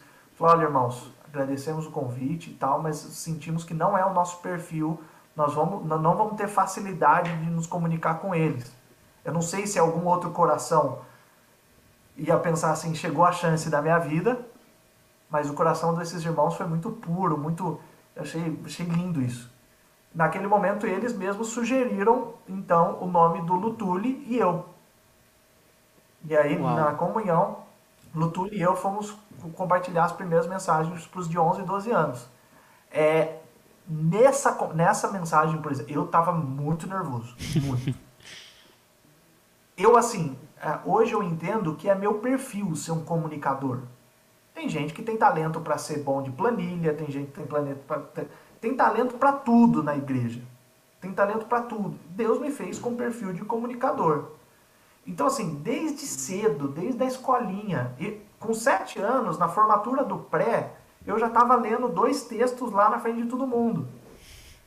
Entendeu? Então, assim, esse sempre foi o meu perfil. Sempre compartilhava no microfone desde os 12 anos. E tal. Então, assim, é uma coisa que Deus me deu pro corpo. Amém. Mas, com tudo isso, mesmo tendo essa habilidade na natural e tudo mais, é, naquele dia eu tremi. Tremi muito, assim. Não consegui desenvolver nada do que eu queria e tal. Mas foi a primeira vez. E, e, então, assim, aí você me pergunta, hoje eu sinto o senso de responsabilidade de ser uma pessoa pública, que as pessoas se, podem se espelhar e tal? Sinto, mas na devida proporção. Porque não foi algo que eu quis. Não foi algo que eu busquei. Eu nunca pedi. Eu nunca. E isso, vou dar os méritos no meu pai. Meu pai me, meu pai me ensinou muito a nunca buscar publicidade, buscar posição, buscar. Fui muito, fui muito vacinado em relação a isso. Então eu nunca pedi. Então eu sei que se eu tô lá é simplesmente porque eu tenho uma função.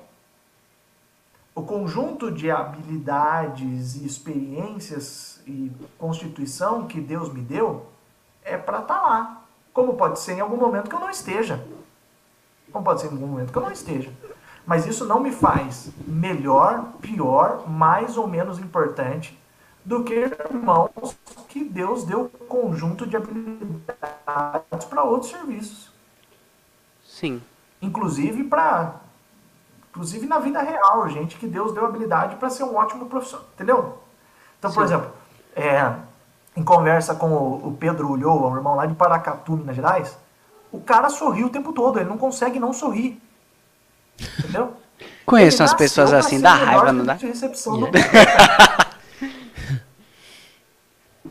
Entendeu? Ele nasceu para ser o melhor serviço de recepção do planeta. E é uma coisa que eu, eu talvez não teria essa habilidade toda, entendeu?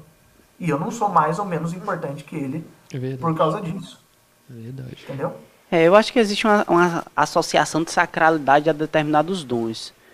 É, então, ah, nós passamos por um período de algumas décadas, inclusive na vida da igreja, que associou o crescimento de vida à habilidade de se comunicar. Então, o irmão que Sim. é muito crescido em vida é aquele que compartilha na reunião. E isso é uma manifestação da individualidade do membro do corpo. Sim. Então, por que é que eu, que me comunico na frente do microfone, no podcast, não sou melhor do que o irmão que está ali manuseando o chat sem aparecer. Porque de fato não é.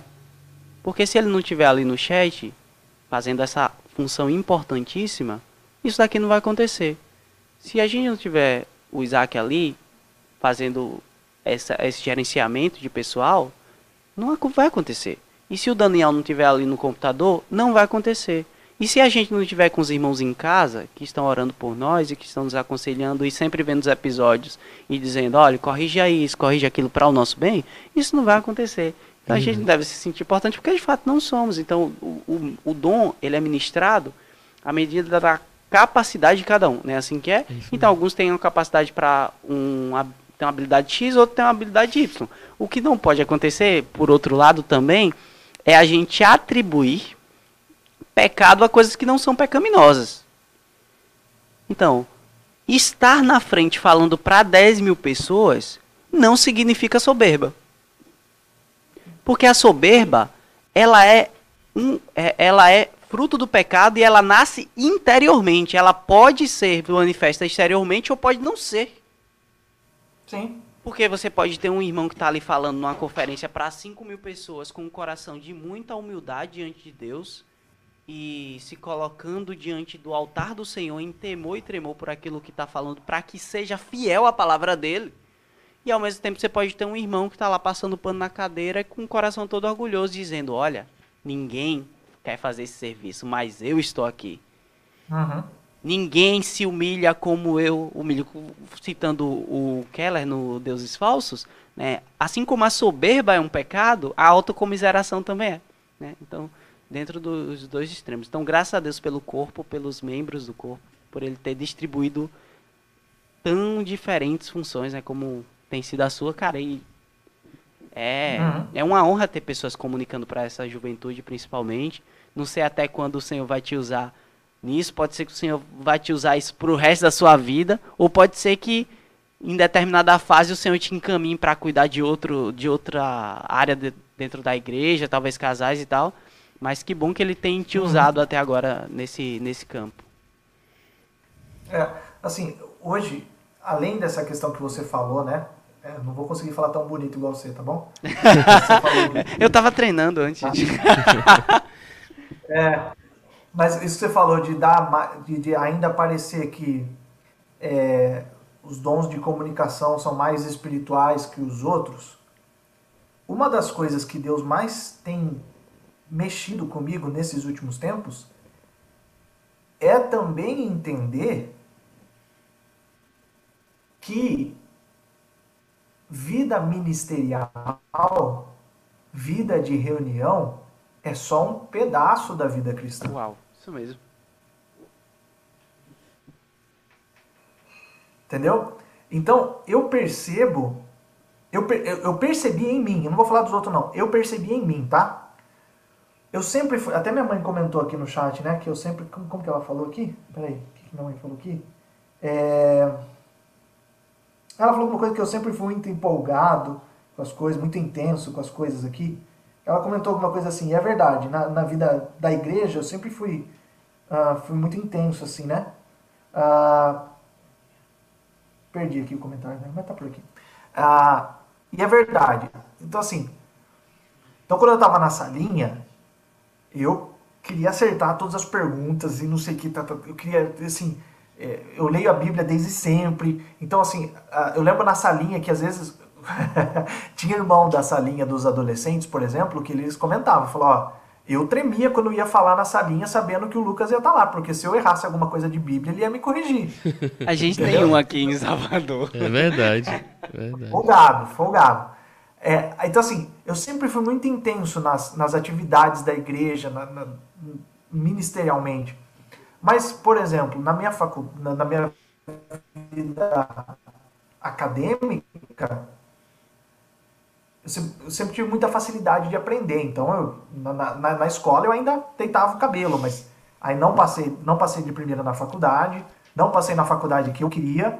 Ah, quando eu fui fazer faculdade, tomei DP, não tive um bom desempenho, não fui um bom aluno, nunca, nunca me esforcei chegando ao ponto de uma das minhas colegas falar assim, viu, mas como você é crente e é desse jeito? Nossa. Dormindo na aula e não sei Nossa. E aí, minha vida profissional também. Lá. Lucas, só abrir um parêntese aqui, já que você falou da salinha e o Renatinho falou aqui que você era o chato da salinha. Provavelmente. Provavelmente. Era assim. Era assim. Eu, eu era. É... Aí, então na minha vida profissional, meia boca, até que, até que nesses últimos tempos me caiu. Ah, só que até assim, era meio que um suborno de consciência para mim. Ah, eu não tô indo tão bem na faculdade, mas eu tô. É porque eu também sou muito intenso na vida da igreja. Sim. Então, assim, as minhas atividades ministeriais meio que Suprime, já me né? davam um senso de tá fazendo o que eu precisava fazer. Tá sendo o que eu precisava ser. Uau. E hoje eu me arrependo demais, porque hoje eu entendo que vida cristã é ser sal da terra, luz do mundo. Existem instruções bíblicas para o trabalho. Fala, olha, faça para o seu patrão como você faz para Deus. Sim. Ser fiel a Deus, ser um irmão, igual você estava falando aí quando eu caí, né?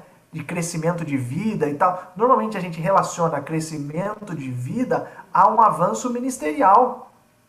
Só que crescimento de vida é de vida, é tudo. Então eu, eu avançar espiritualmente é eu ser um profissional mais, mais conforme os princípios bíblicos, mais conforme as exigências bíblicas. É o seu marido. É o seu marido. Uns tempos atrás eu estava trabalhando nisso, graças ao Senhor, o Senhor me deu oportunidade de, de ter uma mudança na minha vida profissional e tudo mais. Aí, esses tempos atrás, eu estava muito intenso na minha vida profissional é, ainda com todas as obrigações da igreja e tudo mais, e eu tive a oportunidade de trabalhar, de tra nessa, nesse trabalho que eu tenho hoje, eu tive a oportunidade de trabalhar com um pastor, que ele é muito conhecido na área de família. Ele é muito conhecido, assim, Josué nacionalmente na área. É, o pastor José Gonçalves. E aí, nessa oportunidade de, de que nós tivemos de, de, de trabalhar com ele, eu estava fazendo uma entrevista com ele, assim, né? E, e aí eu perguntei para ele, falei, olha, que, que conselho você daria para um, para um pastor mais jovem, para alguém que está começando, tá? E ele sem titubear falou assim, família em primeiro lugar.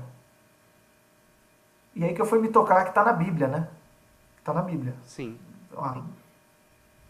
Então assim, com tudo isso, aí então então eu tá tudo isso foi mexendo na minha cabeça para entender que a minha vida ministerial não é tudo. E aí, eu contei isso porque foi o que aconteceu, né? Aí eu estava aqui em casa, no, no, muito intenso no trabalho, ainda fa fazendo muita coisa na igreja. E naquele dia, a minha esposa, eu não me lembro se ela estava ansiosa por alguma, alguma situação que ela estava passando na família e tal. Ela estava passando mal, tava, começou a se sentir mal e tal. Eu mandei uma mensagem pro, pro Júlio, né, que é, que é meu, meu patrão. ele não gosta que chame assim, mas é. é falei, olha, daqui pro final do dia eu tô off, tá? Porque eu vou cuidar da minha esposa. Mandei uma mensagem pros irmãos aqui de Limeira, falei, olha, não tô olhando o celular agora, eu vou cuidar da minha esposa. Quando eu fui deitar na, na cama, assim, né, pra, pra ficar com ela, pra cuidar dela ali e tal, me veio de novo esse versículo. Maridos, amem a sua esposa como Cristo amou a igreja e a si mesmo se entregou por ela. Me veio assim, caramba, como Cristo amou a igreja. É coisa, hein? Amar minha, eu, eu tenho que amar minha esposa como Cristo amou a igreja. Meu Deus do céu, isso é muito. Eu acho que não tem nenhum versículo, isso tudo eu pensando naquela hora. Eu acho que não tem nenhum versículo que fale assim, fala para nós, amem a igreja como Cristo amou a igreja. Eu acho que não tem muito nada, acho que tão intenso quanto, mas tem ame a sua esposa como Cristo amou a igreja. Então, e aí eu então eu me desconecto, eu falei, eu vou cuidar da minha esposa.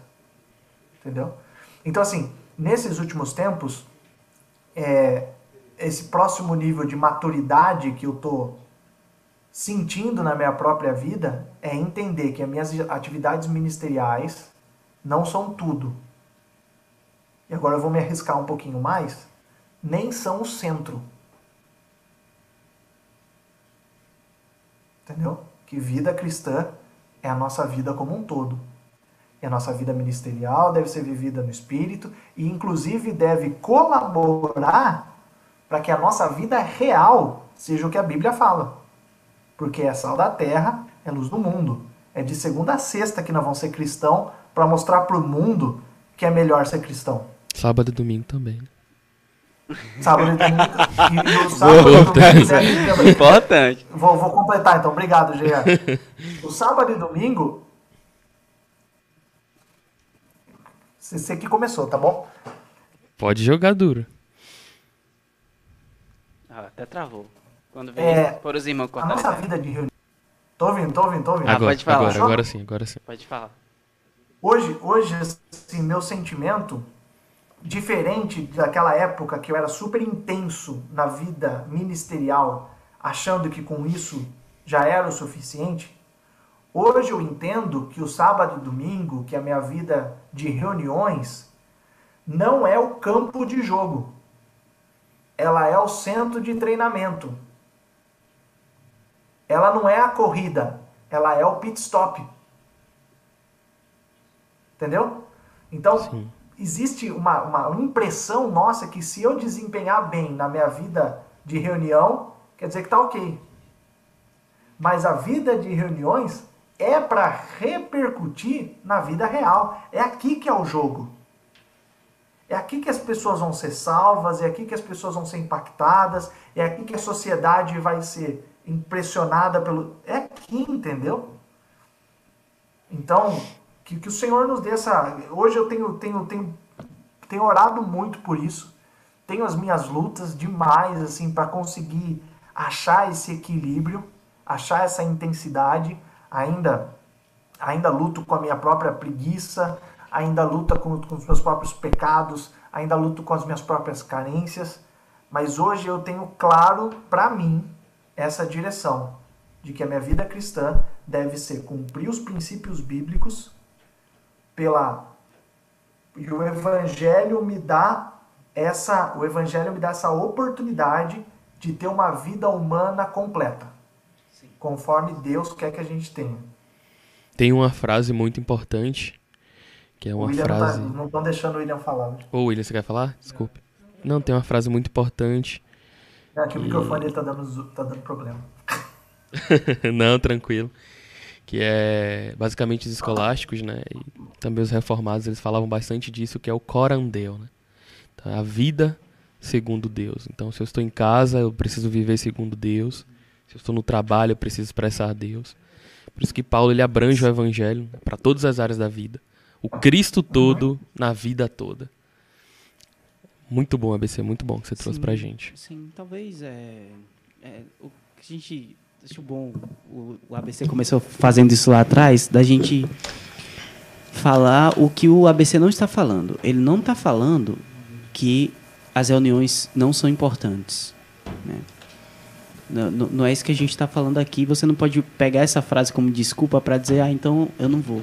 Mas é entender contexto e fase da vida. Né? Existem fases da vida que você vai ter determinadas responsabilidades e que essas responsabilidades podem impedir com que você viva uma vida de congregação mais intensa. E essas responsabilidades elas devem ser feitas com cuidado. Devem ser vistas com cuidado. Eu lembro que quando eu cheguei em Salvador, é, eu, eu curso medicina aqui e nos três primeiros semestres eu conseguia ir para todas as reuniões. Seis dias na semana. Uhum. E conciliar com a minha vida acadêmica e os serviços que aconteciam na igreja. Então, Sim. menino novo, de disposição. e aí eu passei por um processo muito difícil que foi começar a ser obrigado a faltar reuniões, porque se eu não fizesse, importante ele disse, ó, qual é a prioridade de Deus para a sua vida nesse momento? É, são algumas importantes. A sua graduação é, é uma dessas. E você precisa fazer uma reunião, se comprometa a nunca faltar essa reunião. Para que, uhum. para que, para que essa priorização desse momento da sua vida da graduação também não afete a sua vida de congregação. Então, existe uma prioridade em, em cima da família, claro, né? a família ela, ela deve ser cuidada e ela deve ser priorizada. A família também faz parte do, do nosso ministério, o equilíbrio se dá à medida de que a gente também não pode é, que isso reverbere de maneira de maneira ruim na nossa vida de congregação, porque na vida de congregação também a família é, ela é edificada, né? E, e, aí, no, no, no meu caso, não é, não é, nem questão de agenda, entendeu? Sim. Por exemplo, lá na época da faculdade, não é que a minha vida de congregação impedia que eu tivesse um bom desempenho na eu não enxergava que ser um bom cristão Entendi. também era ser um bom aluno, a, né? Existem princípios bíblicos para minha vida acadêmica, entendeu? Então eu, eu, eu acho que é, é essa questão que eu. Existem princípios bíblicos para todas as áreas da nossa vida E ser, um, e ser cristão, conforme o que a Bíblia diz, é corresponder a esses princípios em todas as áreas da vida. Então, não é eu sendo um, um bom cristão na, na vida ministerial que está respondido. Não, eu preciso exercitar meu espírito, eu preciso ter minha vida com Deus, eu preciso ter minha intimidade com Deus. E isso deve trazer fruto do espírito para todas as áreas. Amém. Esse, isso para mim reflete um crescimento verdadeiro. Verdade. Entendeu? Então, aí eu não estava maduro. Não é uma questão de, de prioridade, no meu caso, tá? Não era uma questão de prioridade Sim, de agenda. sim. Eu não estava maduro o suficiente para que o meu caráter e vida de Deus em tudo que eu fizesse. Sim. Sim. Existe uma particularização do serviço ministerial da Sim. vida cristã. Uhum. E tanta gente passou por isso, né? A gente já viu é, no passado já tantos irmãos que perderam literalmente a família, o crescimento dos filhos por causa da, da, da obra, né? Por causa da... E a gente passou, a gente passou por aqui, a gente teve assim, é, irmãos que passaram por, a- por aqui por essa mesa e trouxeram alguns relatos. Né? Sim, sim. E Paulo ele, ele compara, na verdade, aqueles que esquecem a família serem até mesmo pior que o incrédulo. Eu acho que a gente, tudo que a gente estiver falando, né, talvez seja até leve para as palavras do apóstolo. Tem que negligenciar a sua própria família. Então há uma ordem de fato de cuidado. Sim. Cuidado. Falar em família, deixa a gente se comunicar com a nossa família ali, que Sim. o pessoal está nos cobrando aqui as perguntas. Ah, você quer o microfone? Ah, deixa eu tirar um.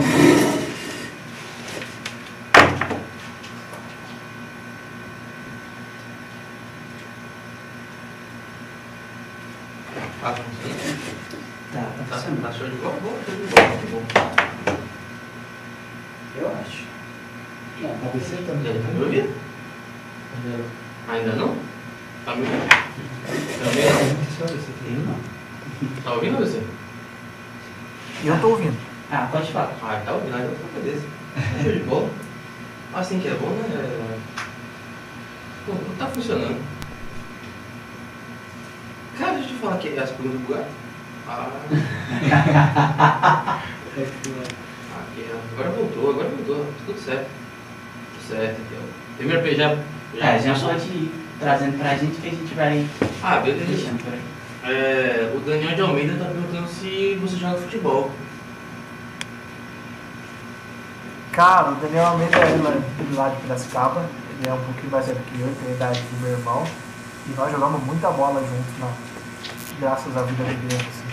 Então era uma, uma constante na, na, na nossa vida de igreja, futeboizinhos com os irmãos. Eu nunca fui dos melhores, não. Por muito tempo fui um dos piores.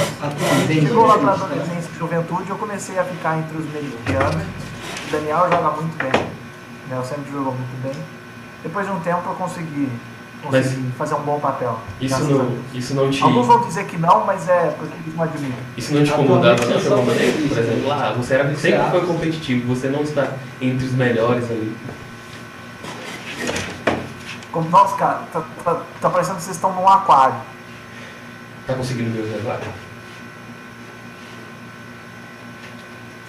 Good, Pra mim, né? Tá me ouvindo bem agora?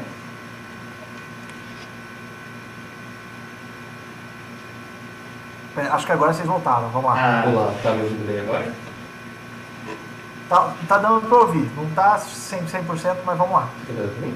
então deixa eu tô falando que como era pra você? Você sempre, sempre foi competitivo, então está ali, não está entre os melhores. Como você lidava com isso?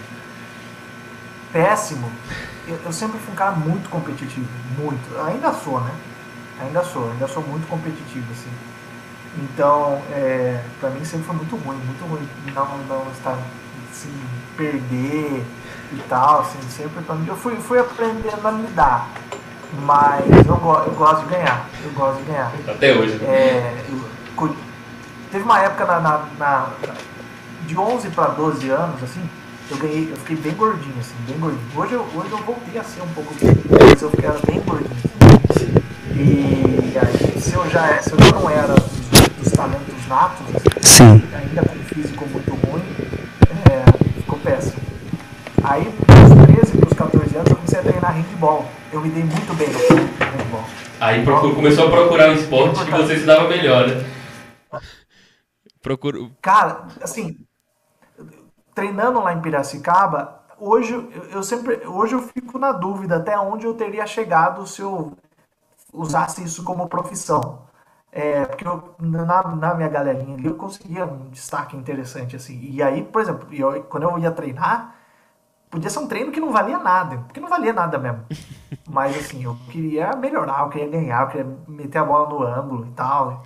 Quando eu descobri que podia fazer falta nos outros, eu queria fazer, entendeu? Entendi. Sempre fui- E aí eu comecei a ter um físico melhorzinho. Aí, assim, do final da adolescência pro começo da juventude, eu conseguia fazer um bom papel. E aí deu, deu uma melhorada, assim. Esporte, que bom. Isaac, tá com a gente? Falei igual o Will agora. É, eu tô.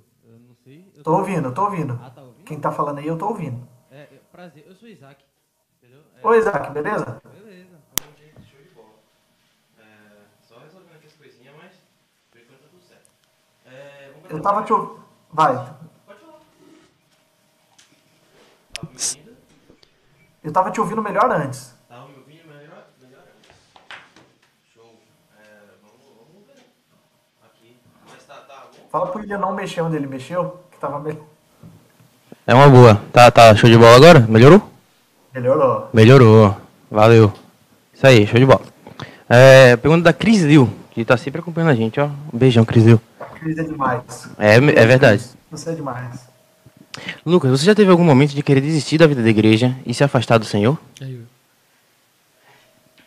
Desistir da vida da igreja e se afastar do Senhor são duas coisas diferentes, né? É, mas tá aqui na mesma pergunta. Eu vou responder as duas ou eu posso Manda as duas, manda as duas, Lucas. responder? Manda. Ah, você quer escolher? Você, você prefere responder as duas ou escolher? Ah, O que você duas. achar melhor. Responde Uai. as duas. Eu acho que desistir do Senhor não, da vida da igreja sim. Acho que desistir do Senhor, de me afastar do Senhor, não. Da vida da igreja sim. Como qualquer pessoa que, que de qualquer lugar, tem coisa que eu concordo, tem coisa que eu não concordo, tem coisa que, que faz mais sentido, que combina mais com o meu perfil pessoal, tem coisa que combina menos com o meu perfil pessoal. E algumas vezes é, já me deu vontade de, de desistir sim por às vezes por, por, por não entender determinadas coisas, às vezes por não concordar com determinadas coisas, às vezes por ser criticado por determinadas coisas, que é outro lado da, da questão de, de ter um ministério que tem visibilidade, né? É, então já teve momentos sim de, de querer, mas Deus me colocou. eu- tenho essa eu tenho essa clareza. Deus me colocou aqui. Sim. Eu poderia ter nascido em qualquer família. Deus me colocou aqui. Meus pais me trouxeram para cá. Eu tô aqui e aqui é o lugar que Deus me deu para o meu crescimento. Vamos junto, até quando Deus quiser. Sim. Eu gosto de uma música dos Arrais, que não é muito conhecida, e uma frase eu destaco que fala que somente uma fé que se abalou, inabalável é. É, então, claro, acho que todo mundo vai passar por esse período de. por esse período de, de crítica ou, ou de avaliação do ambiente ministerial que a gente tá, e eu acho, acredito que isso é muito importante, principalmente a galera adolescente vai chegar num momento que vai fazer muitas perguntas. E essas perguntas elas são necessárias e a gente enquanto igreja precisa. Ô, Isaac, fecha aí esse o, o, seu, o seu microfone. Isso, valeu. É, essas perguntas elas precisam ser feitas e elas precisam ter gente capacitada a responder. Né? Por que nós fazemos tais coisas? Quais são as bases teológicas que nós temos? Nós temos visto o irmão Pedro Dong estabelecendo isso muito fortemente nas últimas reuniões dele. O irmão Ezra também tem feito isso. É, porque se nós chegarmos num ponto de conflito e tivermos as nossas perguntas respondidas, nós estaremos aqui por conta de uma decisão.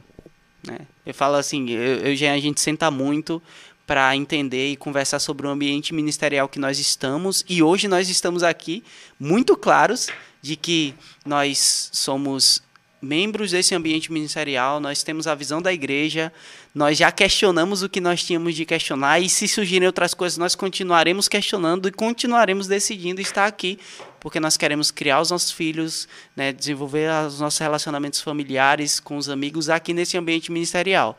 E essa convicção ela veio a partir do momento que nós fizemos perguntas e tivemos essas perguntas respondidas. Se não, Sim.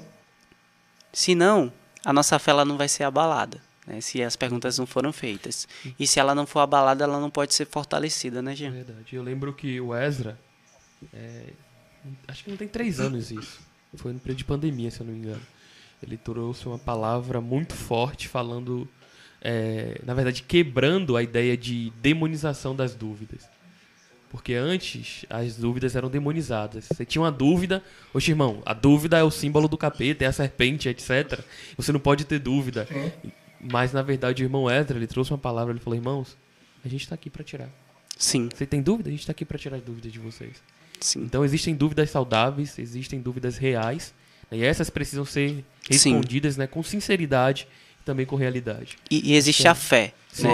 Porque vai chegar em momentos em que a gente não vai entender, Sim. vai chegar em momentos em que a gente não vai ter clareza de algumas coisas, inclusive relacionada à palavra, né? Olhar para a palavra e não entender determinadas coisas e crer na fidelidade do, do Senhor, né? Uhum, é isso mesmo. Você ia falar, Lucas? ó, ó, e ainda a Cris, a Cris assim, é que o Lucas é tão intenso que parece que jamais desanima.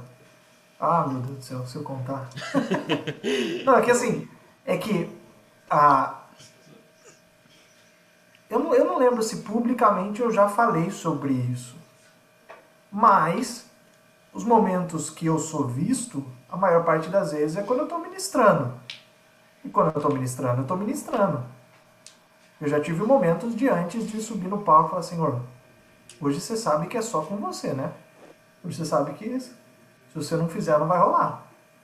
De estar tá mal e tal. Então, então assim, é, eu acho que é importante desmistificar Sim. isso. Sim. Jesus teve o Getsemane, Elias teve o momento de pedir para morrer, um monte de gente pediu para morrer, né? Paulo já teve o momento de desistir da, de desesperar da própria vida, que eu não sei exatamente se é também pedir para morrer. É, mas todo mundo já teve. Eu, eu tenho. Não é que eu já tive, eu tenho. Eu tenho. Tem alguns momentos que, Senhor, supre aí, porque tem algo a ser feito aqui. Senhor, por favor, dá uma ajuda aí. E Deus sabe o que eu já falei para ele no meu, no meu quarto.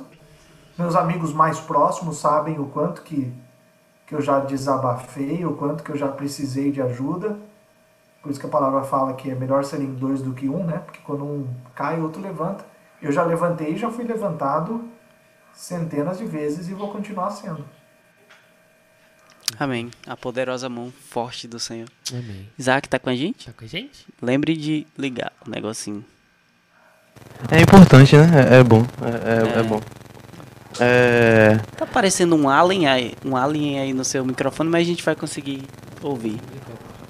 é ter telefone na minha casa. É, vamos lá. É, ah, você vem aqui? Oh, oi. Ah, tranquilo. Beleza. É, a próxima pergunta é do Davi Barbosa. Aí. Eu vou com meu irmão. É. é, a pergunta, né, que ele tinha feito uma. É, como foi o processo de escolha do curso que você fez? E você ainda trabalha nessa área?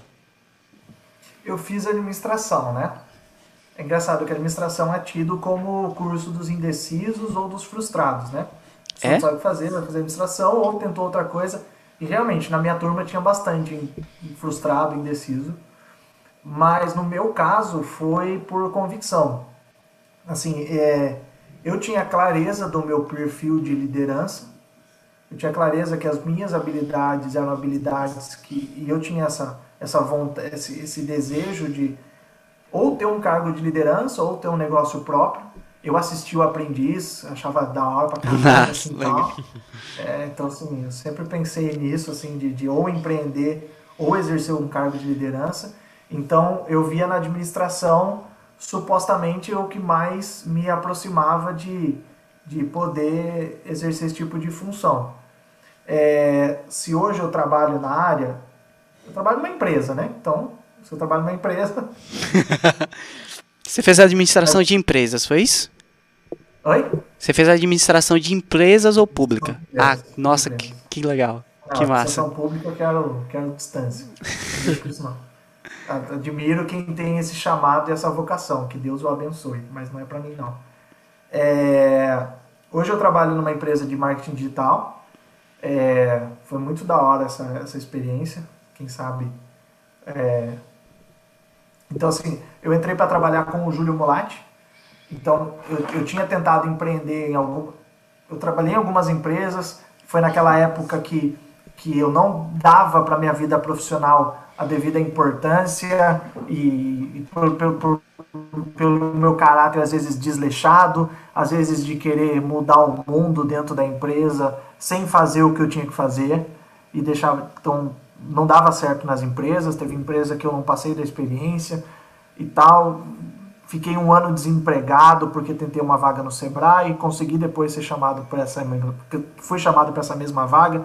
Trabalhei no programa Ali, é, agente local de inovação. E aí quando eu saí, falei, não, eu vou empreender. Tentei começar várias coisas, só que assim, nenhuma delas botando intensidade, botando é, disciplina. E aí eu fui gastando toda, já era casado, fui gastando toda a economia da, que a gente tinha. Eu fui pedir socorro para o Júlio, porque o último dos meus empreendimentos era na área de marketing digital. E o Júlio comentou que queria alguém para trabalhar com ele. Falei, ah, eu topo. Falei, o quê? Você topa? Porque na época o salário seria um salário mínimo. É, e eu já estava fazendo faculdade de psicologia. Tinha começado a fazer faculdade de psicologia para ver se eu conseguia fazer secularmente o que eu já fazia na igreja. É, e aí eu comecei a trabalhar com ele. Na época era só ele prestando alguns serviços de impulsionamento de vídeos no YouTube e tal. Eu entrei para trabalhar com ele. Isso faz dois anos. E hoje a gente tem uma empresa aí. A gente não, né? É, a gente, a gente é uma empresa, a gente faz parte dessa empresa. Ele, a empresa é dele, né?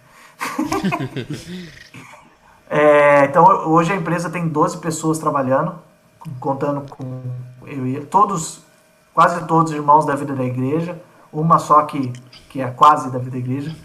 É, e a gente está trabalhando junto nessa área de marketing digital. Então hoje eu sou copywriter, Mas, que é que legal. que é o nome que é o nome chique para quem faz os textos publicitários.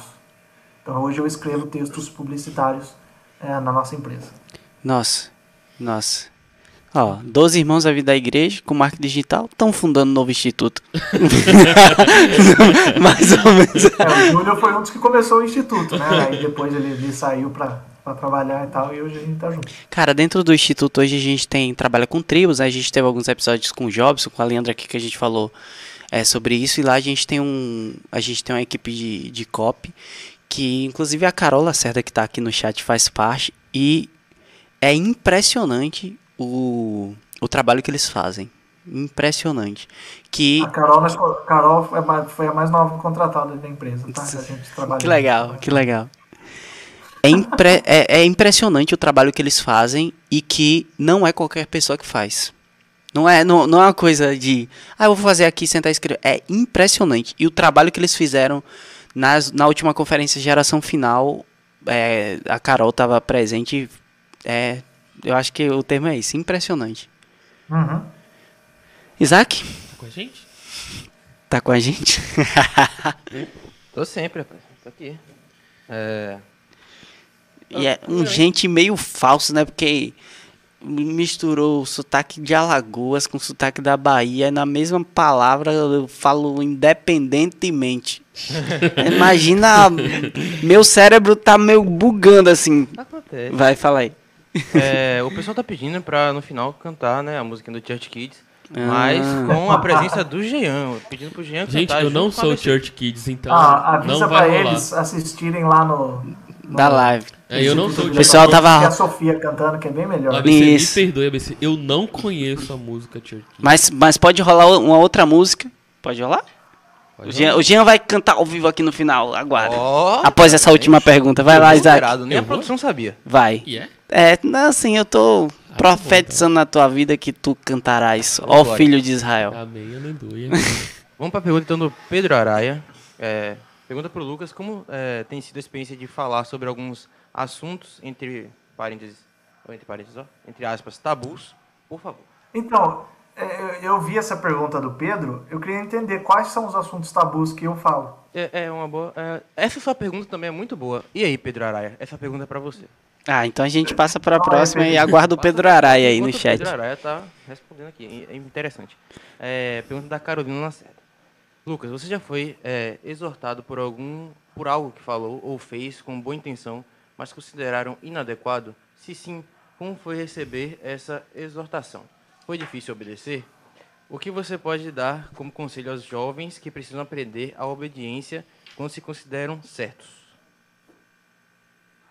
Pera aí, eu vou achar a pergunta, porque a Carol fez um monte de pergunta na mesma pergunta, pra ver se eu não perco nenhuma. Vai. Verdade. Ah, achei. Show. Já fui exortado por algo que falou ou fez com boa intenção, mas consideraram inadequado? Lógico, Quem nunca? com certeza. já, fica, já, fica, já fica a dica que tudo eu fiz com boa intenção, tá bom? Nenhuma das coisas eu fiz com má intenção. então já fica assim. Entendeu? É, se eu já fui, já fui exortado algumas vezes assim. é, por exemplo, hoje eu sei que eu tenho facilidade de comunicação. Hoje eu sei disso. Entendeu? Eu tenho essa clareza. Não sou mais ou menos do que ninguém por isso, mas eu tenho essa. E algumas vezes isso gera um destaque. E algumas vezes, ah, em alguns momentos, eu lembro um, um caso que, por exemplo, no começo da mensagem eu fui contando, eu fui interagindo assim e falando algumas coisas sobre mim e tal, mas para mim de uma forma muito natural, muito espontânea. E, e, e aí ficou como se eu tivesse me promovendo, alguma coisa assim, e não foi a intenção. Aí foi, foi feita uma correção específica a respeito disso. É, como foi receber essa exortação? Eu odeio errar. Eu odeio errar. Eu odeio errar e eu odeio estar errado. Entendeu? São duas coisas que me incomodam muito. Eu odeio errar. Assim, é, para mim, quando eu erro e alguém diz que eu erro, a minha primeira reação é rebater. Porque para mim, estar errado é uma coisa que mexe no meu valor pessoal. Se você fala que eu fiz algo errado, quer dizer que eu sou um idiota. Que eu sou um nada. Então, por muitas vezes eu me medir pelo que eu faço, quando eu erro, eu, eu tinha uma época, por exemplo, na adolescência, que quando eu errava, eu me culpava muito. Eu ficava mal. Quando eu errava, quando eu pecava, quando, quando, quando alguém falava alguma coisa que eu, que eu fiz errado, eu ficava mal, eu, eu, eu me martirizava. Com o tempo, virou uma. Quando, eu- quando agora eu tenho as respostas, a minha primeira reação, a raiz é a mesma. A raiz é a mesma, de não gostar, de quando eu faço algo errado, eu achar que eu sou um idiota. E aí, por muito tempo, a reação, e aí, de, um- de uns tempos pra cá, a reação é já rebater com os argumentos que eu tenho. Entendeu? Então, é, é- esse é o primeiro. Essa é a primeira. A, primeira, a reação instantânea. Aí, com o tempo, eu vejo o que, que, eu, que, que eu posso corrigir ou não, o que, que eu devo corrigir ou não, onde, onde, onde deve corrigir, e entender quais são. que, que eu sou su- sujeito a autoridades e. ah, e que o melhor eu tenho que. que, que ah, agora a última, né? Que o que eu posso dar como conselho jovens que precisam aprender a obediência quando se consideram certos. É, hoje eu entendo que tem coisas que não estão sob a minha responsabilidade. Hoje eu sou responsável pela minha casa. Minha casa está na minha mão. Essa é a minha responsabilidade. Alguns momentos eu tô servindo em áreas que a responsabilidade não está na minha mão. Entendeu? Ah, eu estou servindo na igreja local. Eu sou, Deus vai cobrar de mim a responsabilidade da minha igreja local? Ou tem um líder aqui? Se tem um líder aqui a responsabilidade é cobrada dele, eu sou obediente porque essa responsabilidade não está na minha mão. Entendeu? Estou servindo na conferência. É algo que está na minha responsabilidade? Então, eu sigo as orientações das autoridades que Deus me colocou. faz parte do processo de amadurecimento. Mesmo que eu não goste, mesmo que eu. Eu acho que eu respondi. Não sei se foi útil a resposta, mas por Sim, foi muito útil. né?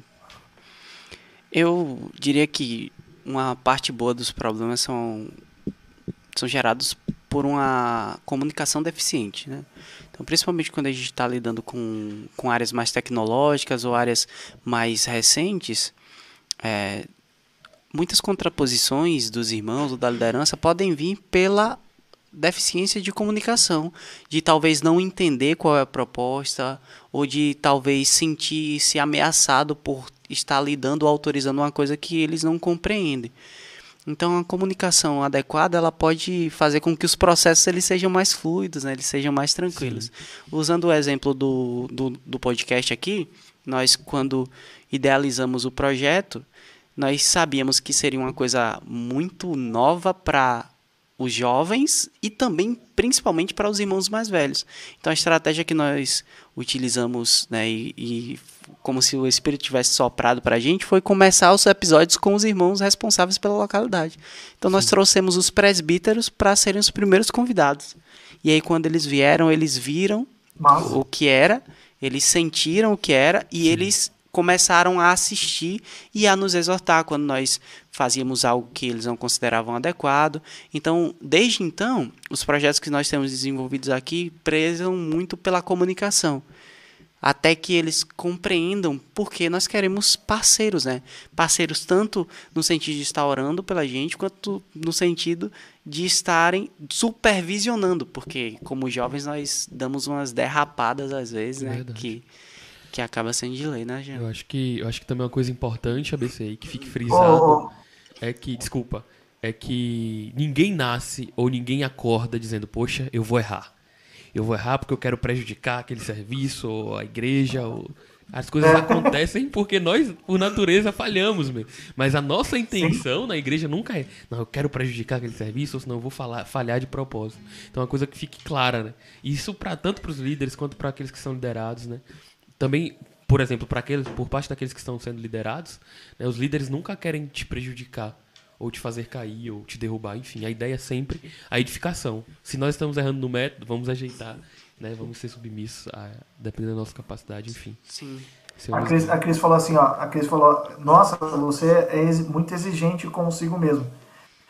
É, é uma questão de, de que por muito tempo, e é uma luta que eu ainda tenho, a minha medida de valor pessoal é pelo que eu faço. Entendi. Comecei a tratar eu comecei a tratar com isso nessa pandemia que eu fui enxergar que isso acontece. Então por isso mim, por isso que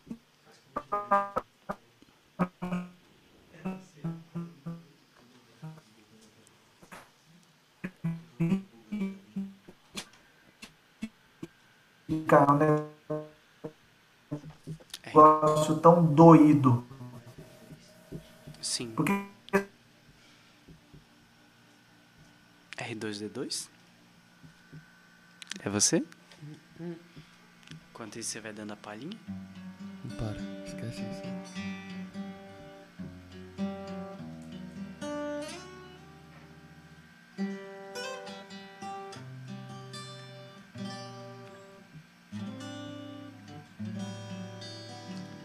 Você travou pra gente, ABC. Se estiver nos ouvindo em algum lugar do além, nós não estamos te ouvindo. Cara, é um, é um processo. É um processo complicado também, né? O, a- o processo de autocobrança nesse nível. E ele pode ser um processo muito patológico, né? Que bom que, que a gente está vendo uma pessoa que está aprendendo a lidar com isso, né? E, que, e às vezes é muito difícil confessar É uma coisa como essa.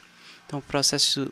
Já existe um- uma cobrança que é uma cobrança social, né? De que a gente, como cristão, sejamos infalíveis ou, ou ilibados em toda e qualquer coisa. Sim. E uma cobrança que é uma cobrança que se dá por meio da acusação de Satanás para as nossas vidas É verdade. sempre fazendo se tornar mais evidente os nossos erros, né? às vezes até nos levando a ter a impressão de que nós não somos perdoados por Deus. Sim. É, e, e uma, co- e uma cobrança pessoal pode ser pode gerar problemas, inclusive de ordem de ordem psicológica muito muito graves, né? Eu acho que o ponto é de, daquele que é nascido de novo é que ele não tem o prazer pelo erro. Sim. Eu acho que esse é o ponto. É você, você, talvez você consiga vincular a sua vida com os seus erros, Sim. mas a ideia que as pessoas vão olhar de fora é, poxa, ele quis errar. Ele errou com prazer. Ele errou porque ele quis errar ou há uma luta constante nele, seja em qualquer área da vida, para que não erre. E a gente pode errar de fato, né? Você está falando sobre a intencionalidade do erro? E isso, a intencionalidade Sim. do erro. A intencionalidade do erro diz muito. Entende? Acho que quando nós nascemos de novo, Sim. há uma luta constante entre não querer errar, entre não querer desonrar o nome de Deus. Sim. Eu acho que o exemplo de Moisés ali é muito interessante. né? O Senhor ele fala que vai destruir o povo, ele fala assim, ó, em teu nome. Sim. A nossa preocupação não é pelo meu nome, eu não estou preocupado aqui por Jean, ou você, eu não estou preocupado pela minha própria imagem. A ideia é, poxa, até o quanto o nome de Deus ele é desonrado. Sim. E aí, quando isso chega no trabalho, você fala, poxa, quanto o nome de Deus tem sido desonrado aqui no meu trabalho. Sim. As pessoas me conhecem como cristão, mas, tipo, como é que eu sou aqui no meu trabalho? Como é que eu sou na universidade? Então, acho que a preocupação maior, quando você nasce de novo, né, tem uma vida em comunhão com Deus, é a honra Sim. ao nome do Senhor. Claro que a não intencionalidade do erro, ela também ela também não, não nos exime da culpa. Sim, sim. Assim como ter errado não nos exime da oportunidade de receber a graça de Deus, né? Sim, perfeito. Então, é, é, é- é mais ou menos a oração de Davi ali, quando ele está orando, ele diz, Deus me perdoa, né? Mas, me perdoa pelos erros que eu tenho consciência e ainda daqueles que eu não que eu não percebi. É verdade, né? é E- verdade. É, olhar para Davi com o coração de também perceber quais eram as coisas que acabavam né, sendo feitas por ele, ainda que não intencionalmente, Sim. e o desejo dele de honrar a Deus e o temor de desagradá-lo fazia eu pedir perdão até por aquilo que ele fazia e não percebia. Sim, sim. E a gente nunca pode esquecer de uma coisa. Só Deus é santo três vezes. Nós Sim. podemos até ser santos, mas ele é santo, santo, santo. Sim, Então ele é perfeito. sim, Nós não somos. Então a nossa vida sempre vai consistir em erro. sim, É, sempre vai, volta e meia. Não existe esse cristão que ele consegue viver 10 anos, sim, né, dois anos ou até um ano sem pecar. Ele sempre vai falhar. Mas Sim. aí é, que a- é onde a graça atua. Se mostra como Deus misericordioso, como Sim. Deus perfeito, como Sim. Deus cheio de amor. Inclusive, essa percepção deve ser uma percepção que deve reger, né, em algum nível, a nossa relação com Deus, que é entender que nada do que eu faça poderá fazê-lo amar menos a mim. né?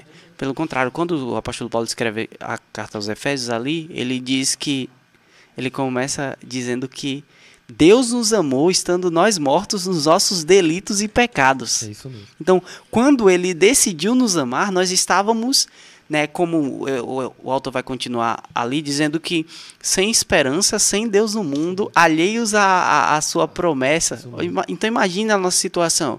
E aí, em, outro ponto da, da palavra de Deus, a gente vai ouvi-lo dizendo que, porque se nós, quando inimigos, fomos fomos reconciliados com Deus mediante- mediante a morte do seu filho, muito mais, estando já reconciliados, seremos salvos pela sua vida. Então isso é graça, É é, a graça derramada. O filho de Deus sendo dado a nós sem que nós mereçamos mais. É E por outro lado, nada do que nós façamos fará o amor dele aumentar por nós, porque o amor dele é derramado abundantemente e infinitamente. Sim. Deus, ele não nos amará mais porque ele já, já nos ama em todo Ele o é seu amor. amor. Ele é o próprio Ele é o amor. próprio Nossa. amor. E isso é interessante, que é uma maravilhosa troca.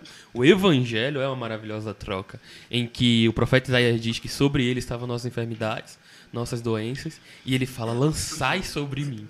Sim, né? Lançai sobre mim o peso e, e vocês vão receber agora um jugo sim, que é suave e é leve. Recebei não o meu jugo, sim. que é suave e que é leve. Então, ao passo que nós entregamos ao Senhor as ansiedades, como Pedro fala, né? Porque ele é quem tem cuidado de nós. Sim, Ele nos dá agora um fardo leve. sim, Então toda a nossa acusação, todo, tudo aquilo que é pesado para nós, precisa ser lançado para o Senhor, porque Ele já realizou todas as coisas. E aqui a Carol falando que uma das coisas mais difíceis da vida é confessar uma dificuldade. Verdade. A confissão ajuda muito quem enfrenta a mesma dificuldade, além de ser o caminho para a transformação. Então, é, falando um pouquinho sobre isso também, é importante que nós criemos ambientes propícios para a confissão de pecados né, nas nossas relações. O que, é que a gente vai ver é, João falando? Ele vai dizer que confessai os pecados uns aos outros para que por meio disso vocês sejam curados. Então, a, o, o que pode acontecer muitas vezes é nós não nos preocuparmos em criar esse ambiente de confissão de pecado. Verdade. Pelo contrário, fazendo é, quando o irmão peca, a exposição desse pecado, e às vezes o pecado público, né? Publicamente a exposição desse pecado. Então, se nós desenvolvemos uma, um ambiente de confiança com as pessoas mais próximas, eu não estou falando um ambiente global, estou falando que cada um de nós tem uma zona de atuação. Eu tenho uma zona de atuação aqui que é com o Jean, que é com o Isaac, que é com o Daniel, que é com os meninos aqui mais próximos. Então, entre nós deve haver um ambiente não de tolerância do pecado, mas de acolhimento com graça mesmo diante do pecado. E aí, uma vez que nós nos sintamos né, à vontade para confessar os nossos pecados, nós seremos curados por meio da comunhão com o corpo, né? Curados. Curados. Returning. Lucas. Gostei do seu inglês. Ou quase. Então a gente vai para a última pergunta do Pedro Araia e aí a gente vai Encerrar esse programa. Não, talvez. É, ó, Lucas, ele tava falando que os tabus são ser sincerão sobre vida profissional, sincerão sobre relacionamento com sexo oposto, sexualidade, cristãos desleixados na conduta e etc. É, e qual que era a pergunta? É? Era, ele tava falando sobre que você tá falando coisas que quebram tabus. Aí você falou quais tipos de tabus? Ah, tá. É assim, ó. Então, aí são esses, né? Sim. Ah, eu busco ser o mais bíblico possível. Hoje eu busco ser o mais bíblico e o mais prático possível. Então, meu objetivo nunca é causar. Ah, eu quero quebrar tabus. Não é esse o objetivo. O objetivo é ser prático em princípios puramente bíblicos. Então, é, eu vejo que é uma tendência na nossa geração, principalmente da minha idade ou perto da minha idade, que a gente cresceu na vida da igreja, a gente é bom e aí a gente vai ficando bom em fingir, Sim, a gente vai ficando bom em, em aparência. verdade. E, e aí a gente usa um monte de termos bonitos, Sim. termos da moda, do, do momento, é, termos que a gente ouve nas mensagens. E eu vejo que muitas vezes nós usamos isso, eu me incluo, que ao- como um, um, um véu, como algo para esconder a nossa verdadeira condição. E eu já tive problemas com pornografia, eu já tive problemas na minha adolescência com, com masturbação, já tive diversos tipos de problemas, é, e não só, não só problemas nessa questão de, de pecado e tudo mais. Às vezes eu estou escondendo a minha falta de intimidade com Deus. Então, assim, para mim hoje me incomoda quando a gente usa termos demais para esconder os nossos verdadeiros problemas Sim. Muito importante. entendeu?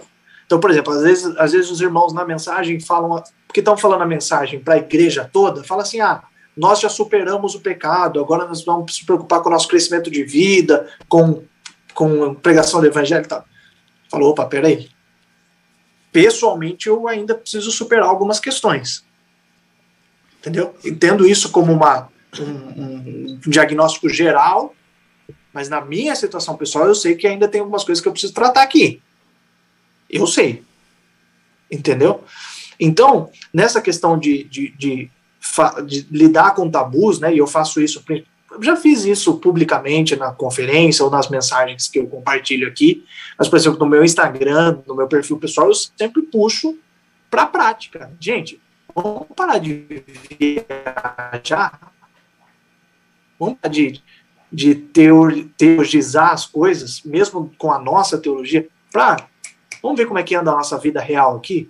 Vamos parar de falar de abstrações e vamos falar da nossa vida real aqui. Então, meu objetivo é sempre esse: sempre trazer para algo prático da vida real e para os princípios bíblicos. Então, por exemplo, quando eu falo abertamente de pecados que eu já vivi, e eu já fiz isso algumas vezes no palco, pra, nas palestras para meninos e tal, fiz aqui agora.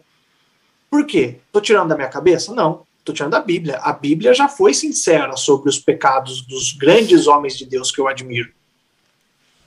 Entendeu? Então não estou fazendo isso do nada. Estou fazendo isso baseado em no que eu vejo na Bíblia.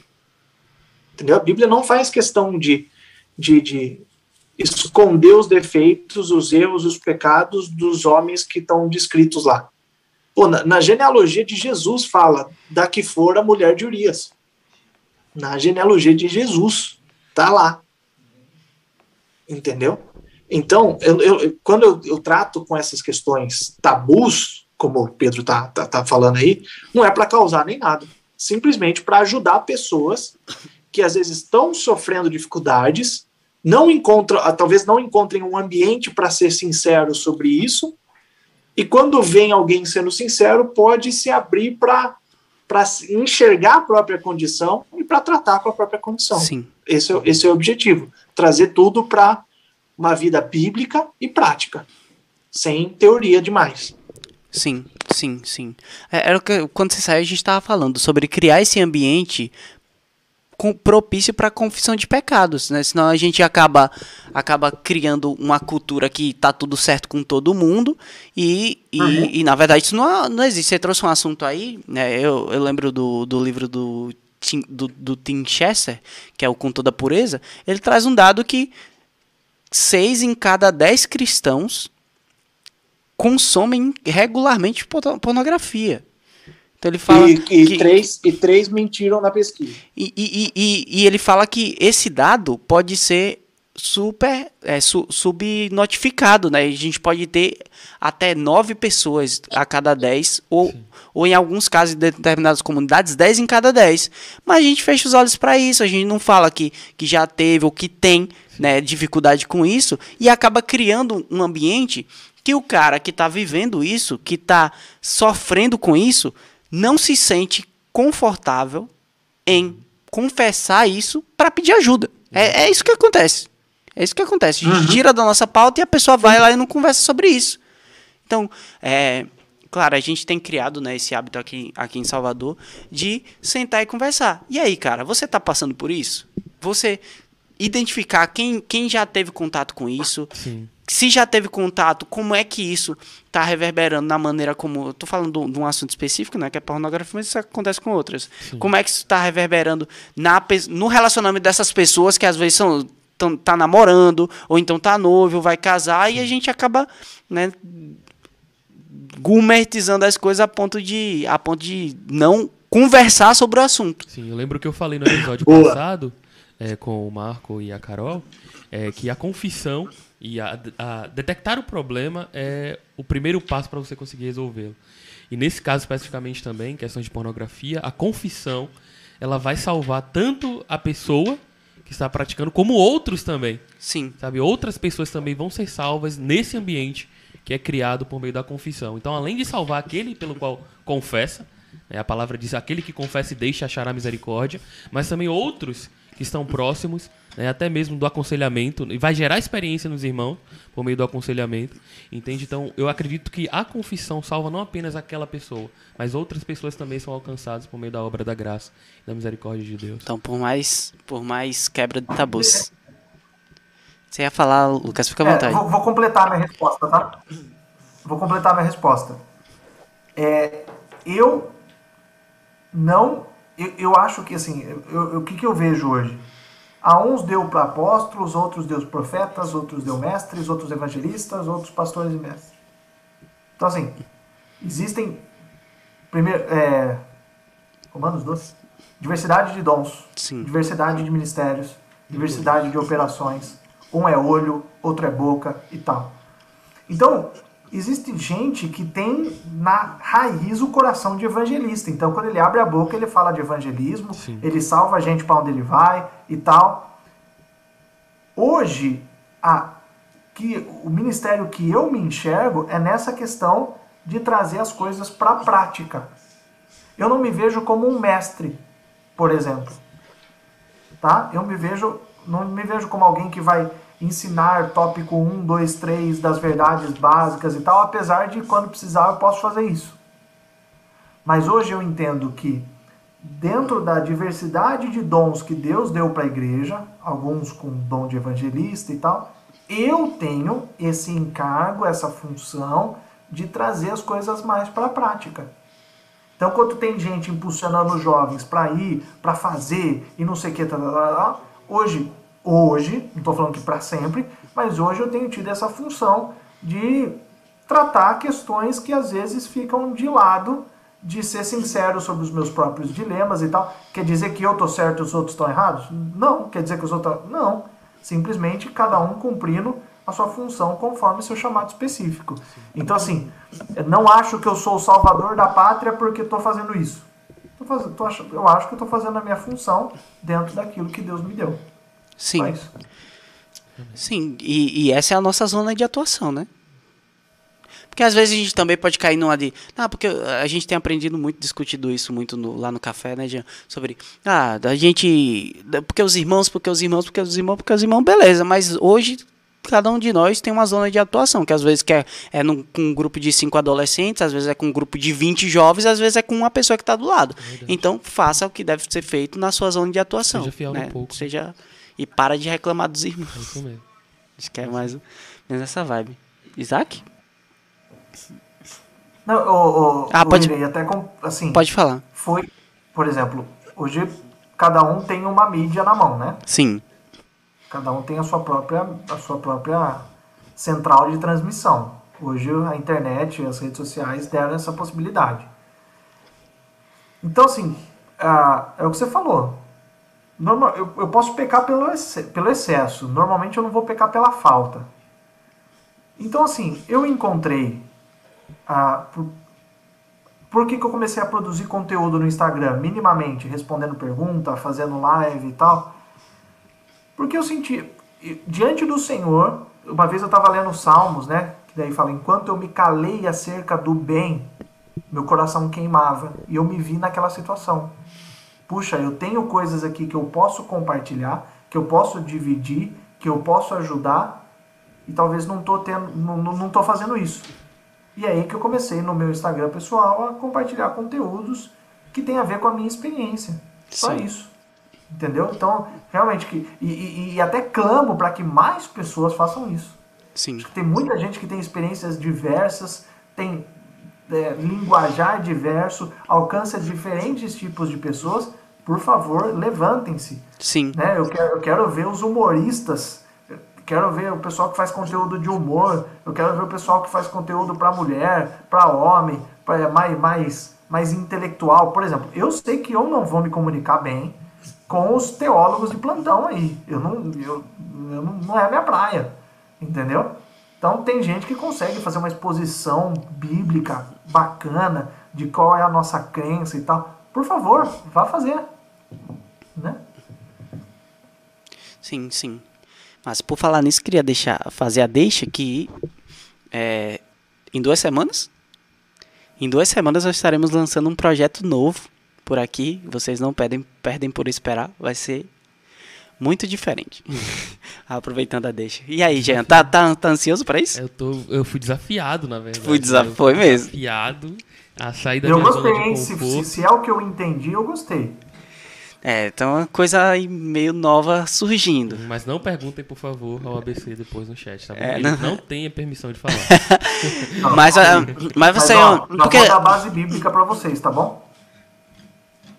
Quando Paulo foi para Atenas, ele Eita. falou, conforme dizem os seus poetas, ou seja, ele usou do entretenimento da época para pregar o evangelho. Falou. É, cara, então, é, essa é uma preocupação nossa é, enquanto igreja. É, como eu falei, existe a nossa zona de atuação.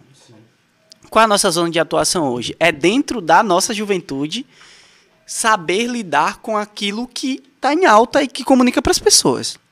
Então, eu acho sim que a gente, enquanto igreja, ainda produz pouco conteúdo para fora. A gente, enquanto vida da igreja, ainda fala muito para dentro. Isso tem mudado bastante nos últimos anos. Verdade. É um processo mais lento, porque é um processo que pode ferir a consciência de irmãos que estão há mais tempo nisso. Então, eu entendo que, globalmente, é difícil de desenvolver um projeto que comunique mais para fora, que tenha um, um objetivo evangelístico centrado no ambiente virtual. Eu entendo que é mais difícil. Eu entendo que é mais fácil olhar para aquilo que os irmãos têm orientado e, e graças a Deus que têm orientado como a comportagem dinâmica, o posso orar por você, com mais facilidade, justamente porque esse é um ambiente de maior conforto para os irmãos que, que já estão há mais tempo na carreira da fé pra gente. E quando a gente está lidando com o ambiente virtual, isso é mais difícil. E nós entendemos. Então, talvez do ponto de vista global, a gente não vá ver no instituto algumas coisas acontecendo. Por quê? Porque é um a ambiente. É, não é a função. Agora, localmente, algumas coisas podem nascer. E, a- e, e aí a gente está tentando, né, com a sabedoria que o Espírito tem nos dado, de fazer isso. Então, em duas semanas, a gente vai ter um projeto muito diferente aí, Diferente. surgindo. Ó, e digo mais, tá? É mais absurdo o que Paulo fez. Paulo foi no meio do- dos templos pagãos, tá? Ele entrou dentro lá dos templos pagãos e ele ainda olhou um ídolo lá, Sim, olhou para o espaço, né? Que existia para um ídolo e, e falou: olha, esse Deus aqui. Então ele aproveitou um ídolo pagão para pregar. E aí no meio da pregação ele fala: conforme dizem os seus poetas, nele darararará."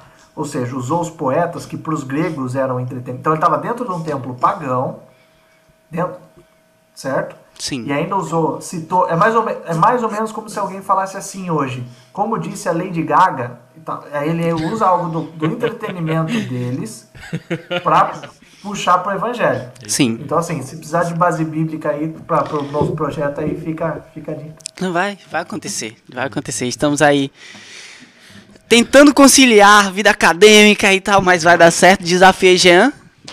Desafio aceito. Duas semanas.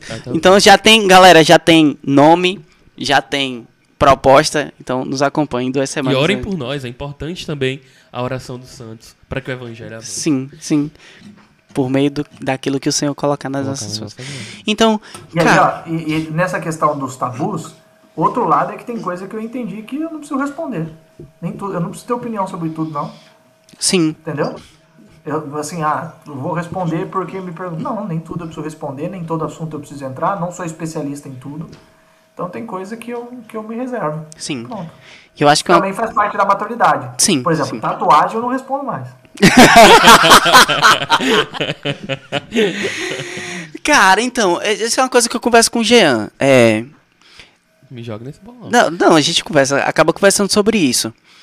É importante nós entendermos o ambiente ministerial que nós estamos, né? É importante, Claro. é, é importante. E não entrar em determinados assuntos, principalmente ô, publicamente. Olha, eu, ó, eu quero, quero parabenizar o pessoal do chat aqui. Só- O- o- só o- referência é, bíblica. Realmente, o cara vai começo ao fim. Sim. Romulo, Juan, o Dan. Tem uma galera que vai do começo ao Sim. fim. Parabéns, cara. Eu Não sei se eu teria esse, essa, essa, esse ministério. aí, Essa, Sim, sim, essa sim. Tá certo.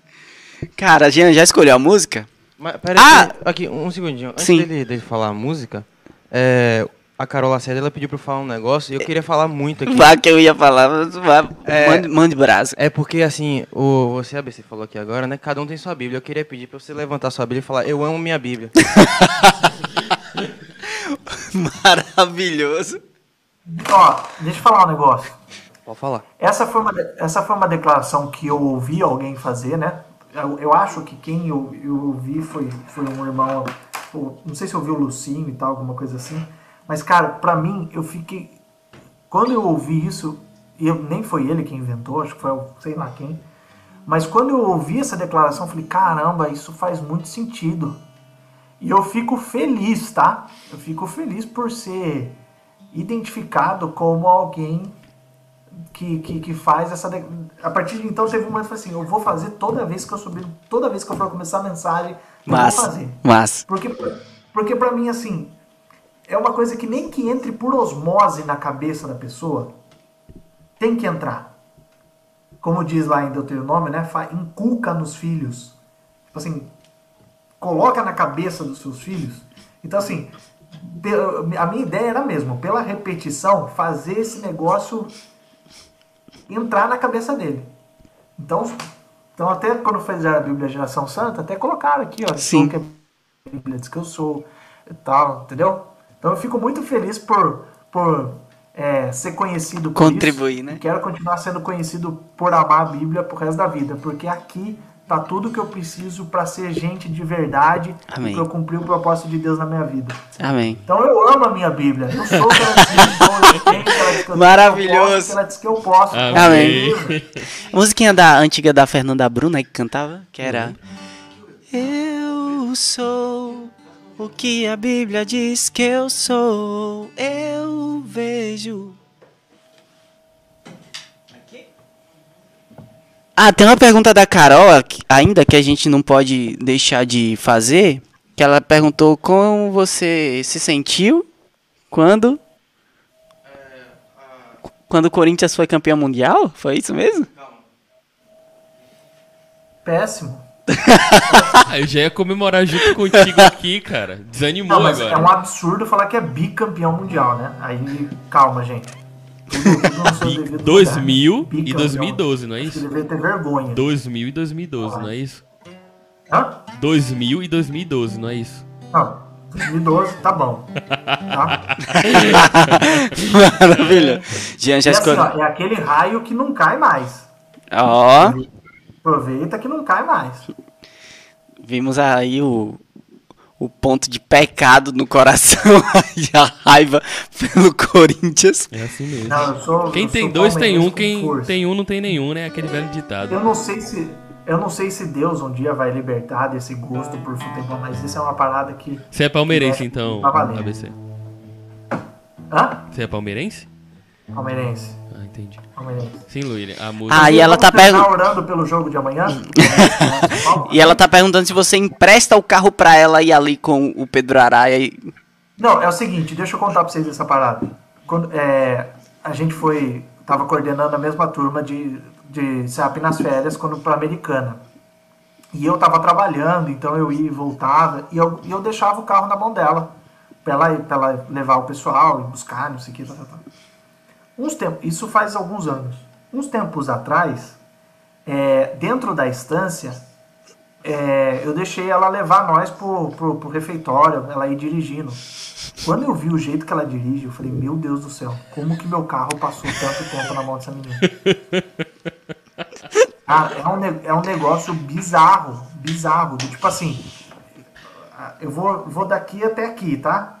Aí faz um negócio assim, aí, aí ela seguindo o caminhozinho lá do refeitório, Carol, eu, Vinícius, Carol, vai mais devagar, Carol. Porque ela, ela não conseguia tirar o pé certinho da, da, da embreagem e o carro ia dando umas arrancadas assim, quase saindo. Eu falei, meu Deus do céu, essa menina andou na cidade, pra lá e pra cá, com gente no carro, no- com, com o moleque, no meu, carro, com os moleques, as meninas lá, no meu carro fazendo esses absurdos aqui. Eu me arrependi, é, como que é? Re- Retrógrado. Um arrependimento. Mas ó, eu fui pra Brasília, andei com a Carol, a carteira de habilitação dela foi redimida, está dirigindo muito bem. Quase. O que foi, Daniel? Tô falando. Não foi, não? Daniel tá rindo aqui falando que eu tô mentindo. Tô, tô mentindo, Daniel? Ah. Entendi, entendi. Não, mas tá, tá muito melhor. Tá muito... Ia matando o cara do iFood? Ia, mas. Não, não, e, ela tá falando que é verdade. Em janeiro, em janeiro agora. Em janeiro não, né? Quando foi? Em julho agora. Eu emprestei de novo. Ela foi pra cidade com o meu carro. Tem hora que eu, tem hora que eu dou umas desligadas, eu, eu não eu esqueço. Eu não sei, eu dou umas de. Sei lá. Vai, Jean, tá todo mundo esperando a sua música. Que cantar. Vai. Vamos louvar o Senhor que cantou.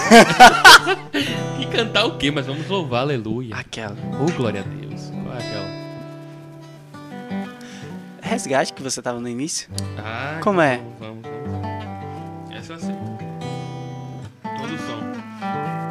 Pô, deixa eu fazer uma pergunta. Vai ter cortes depois? Tem cortes? Vai, vai, vai ter, vai ter corte. Aquelas thumb, assim? Vai ter, vai ter. É que a gente tá com a equipe reduzida. Então. vai ter uns cortes polêmicos depois, assim? É, Quer os- que faça algum agora? É. fa- faz. Fala mal de alguém aí pra gente. Cê, já sei, você pode dizer que o Grana é careca. A gente coloca na thumb. Ele falou que ele é careca. Cara, uma vez eu passei a mão careca do grande, não lavei por uma semana. É, Eu acho que nós precisava dar umas bombadas, assim. Dá. Acho que, Eu acho que bat em cima da polêmica. Eu vou falar a É, palavra só anticristo aqui, só pra gente colocar, só pra gente colocar lá no. É, igual faz com as mensagens do, do Pedro e do Essa lá Sim. no canal lá. Que, Não vamos falar disso. Não vamos falar. Olha. Cê- É igual você pegar o Jean e falar assim: Satanás é o anticristo. A gente colocar no thumb. Ele é o anticristo. e a foto do Jean grandão Não, assim. é minha não, qualquer cara. Aí não. Aí não, mano, aí não. Foto minha não. Eu falo, ainda é minha foto. Todo não é de som. quem falou. Não, mas é brincadeira, não faz corte com- comigo não. Você sabe que uma vez eu cheguei na casa do irmão lá em Alagoas, de verdade. Aí ele olhou assim pra mim e disse: Você veio de onde? Veio de rodear a terra? Eu digo: Aqui. Tá bem, rapaz. eu fui chamado. Fui chamado na tora assim. Tá, como é que começa? Aquele que sonda o meu. Interior. Me conhece por como eu sou. Essa é a imitação do cara do resgate? E eu, Zé Bruno. Abraço, Zé Bruno. Conhece os meus intentos. E em tudo me faz viver. Eu ouço o som da sua voz. Ele me faz ver. Refrão aí. A ele todo som de todos nós. A ele todo som, toda voz, cantem glória. A ele todo som de todos nós.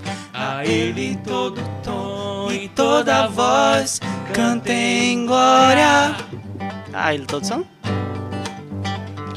A ele todo som e todos nós. A ele todo tom e toda voz cantem glória.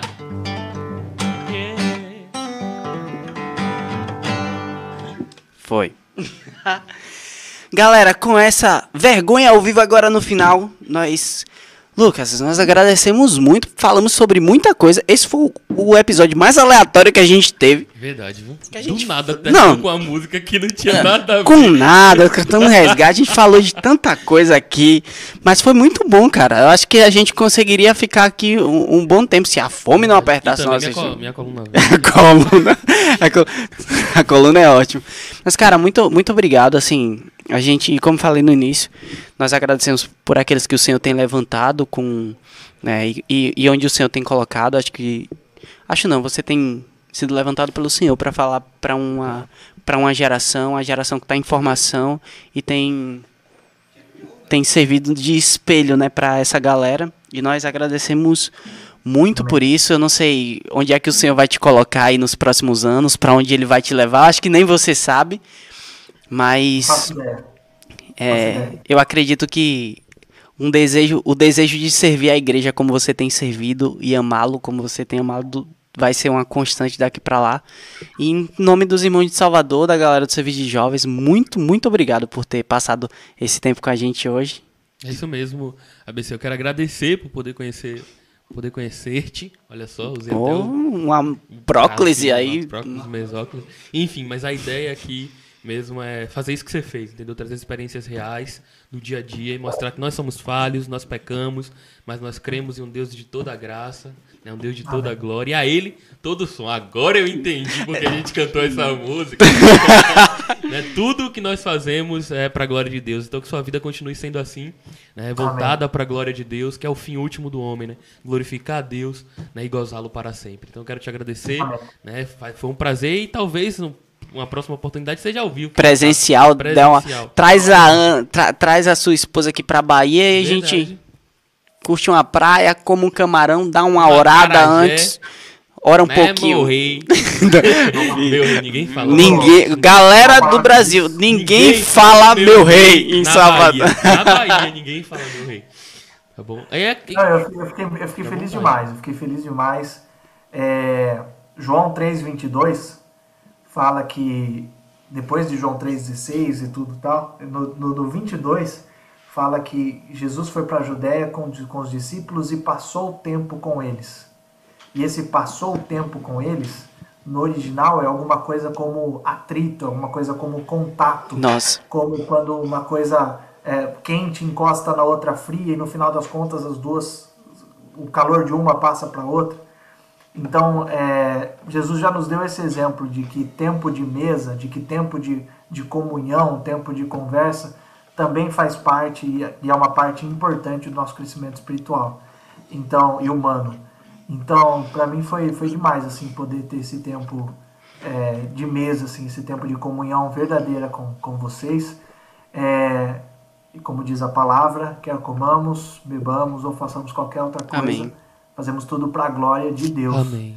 Então, que esse tempo de mesa aqui tenha sido para edificação dos que ouviram, para nossa edificação, e que no final das contas Deus seja glorificado em tudo que nós conversamos aqui. Amém. E, e de verdade, de verdade, é, o, que eu, que eu, que me deixaria satisfeito do, de resultado, eu já estou satisfeito com tudo que nós já vivemos aqui, mas assim, o resultado que eu, que eu espero todas as vezes que, que, que eu abro a boca para falar é que algo mude na prática na vida das pessoas. Sim. Amém. Então, se alguma coisa que a pessoa faz, ela deixa de fazer, ou que ela não fazia e passe a fazer para se encaixar melhor com o que o Senhor nos propõe através da sua palavra, eu vou ficar feliz da vida. Amém. Então, se as pessoas saírem daqui mais de acordo com o que a palavra diz para nós, do que nós somos, do que nós temos, do que nós podemos ou não fazer, eu vou ficar feliz demais. Vou ficar feliz Amém. demais. Estão falando aqui que foi edificante, então tá,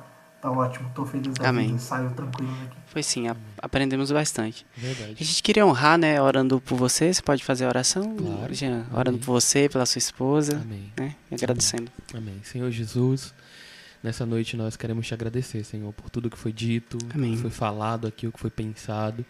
Senhor, que o coração das pessoas, Senhor, eles venham ser como uma boa terra na qual essas sementes foram lançadas aqui nessa noite. Amém, Deus. Senhor, que elas possam frutificar a 30, 60 e 100 por um. Senhor, que as pessoas, Senhor Jesus, que porventura foram expostas, que elas venham se arrepender e voltar a Ti. E também, Senhor, aqueles que de fato estavam em mornidão, em estado de apatia espiritual, eles possam ser reavivados por meio do Teu Espírito. Amém, Deus. Eu te agradeço pela vida do Lucas, continua usando, guardando, Senhor, guardando sua mente também, que ele venha pensar nas coisas do alto, Senhor, guardando também o seu corpo cada vez mais, Senhor, lhe dando saúde em todas as áreas, também abençoando o seu lar, sua esposa, Senhor, que cada vez, Senhor, o Senhor venha restaurar a vida de comunhão, a vida de comunhão contigo profundamente, Amém, para que ele possa te expressar, Senhor, Amém. aonde quer que ele for. Senhor, que a sua voz, Senhor Jesus, venha ser usada para a tua glória e que a sua boca, Senhor Jesus, venha ser ó, o instrumento de proclamação da tua palavra. Eu te agradeço nessa noite, Senhor, por essa oportunidade de poder glorificar o seu nome com mais um programa. Te agradeço em nome de Jesus. Amém. Amém. Então, só alguns recadinhos finais, galera. Para vocês que não nos acompanham, nós temos o nosso Instagram, que é o arroba podecrer.podcast. A partir de amanhã, esse episódio ele também estará disponível nas plataformas Deezer, Google Podcast e Spotify, para que você possa ouvir ali na academia. Então, o pessoal pensa que você está ouvindo Lady Gaga no fone. Não, está ouvindo um episódio do Pode Crer, está assistindo uma mensagem, Deus é bom. ouvindo. Deus é bom. Deixa essa pra interna. Então, nos acompanhe. Lá nós postamos no Instagram também as fotos, corte, cortes, alguns momentos bastidores. E uma coisa muito importante. Daqui a duas semanas nós vamos lançar esse projeto e segunda-feira nós fazer, faremos um pré-lançamento aqui no Pode Crer. Então nos acompanhe, tá bem? Então Deus abençoe vocês. Tchau, tchau. Deus Deus abençoe. Amém.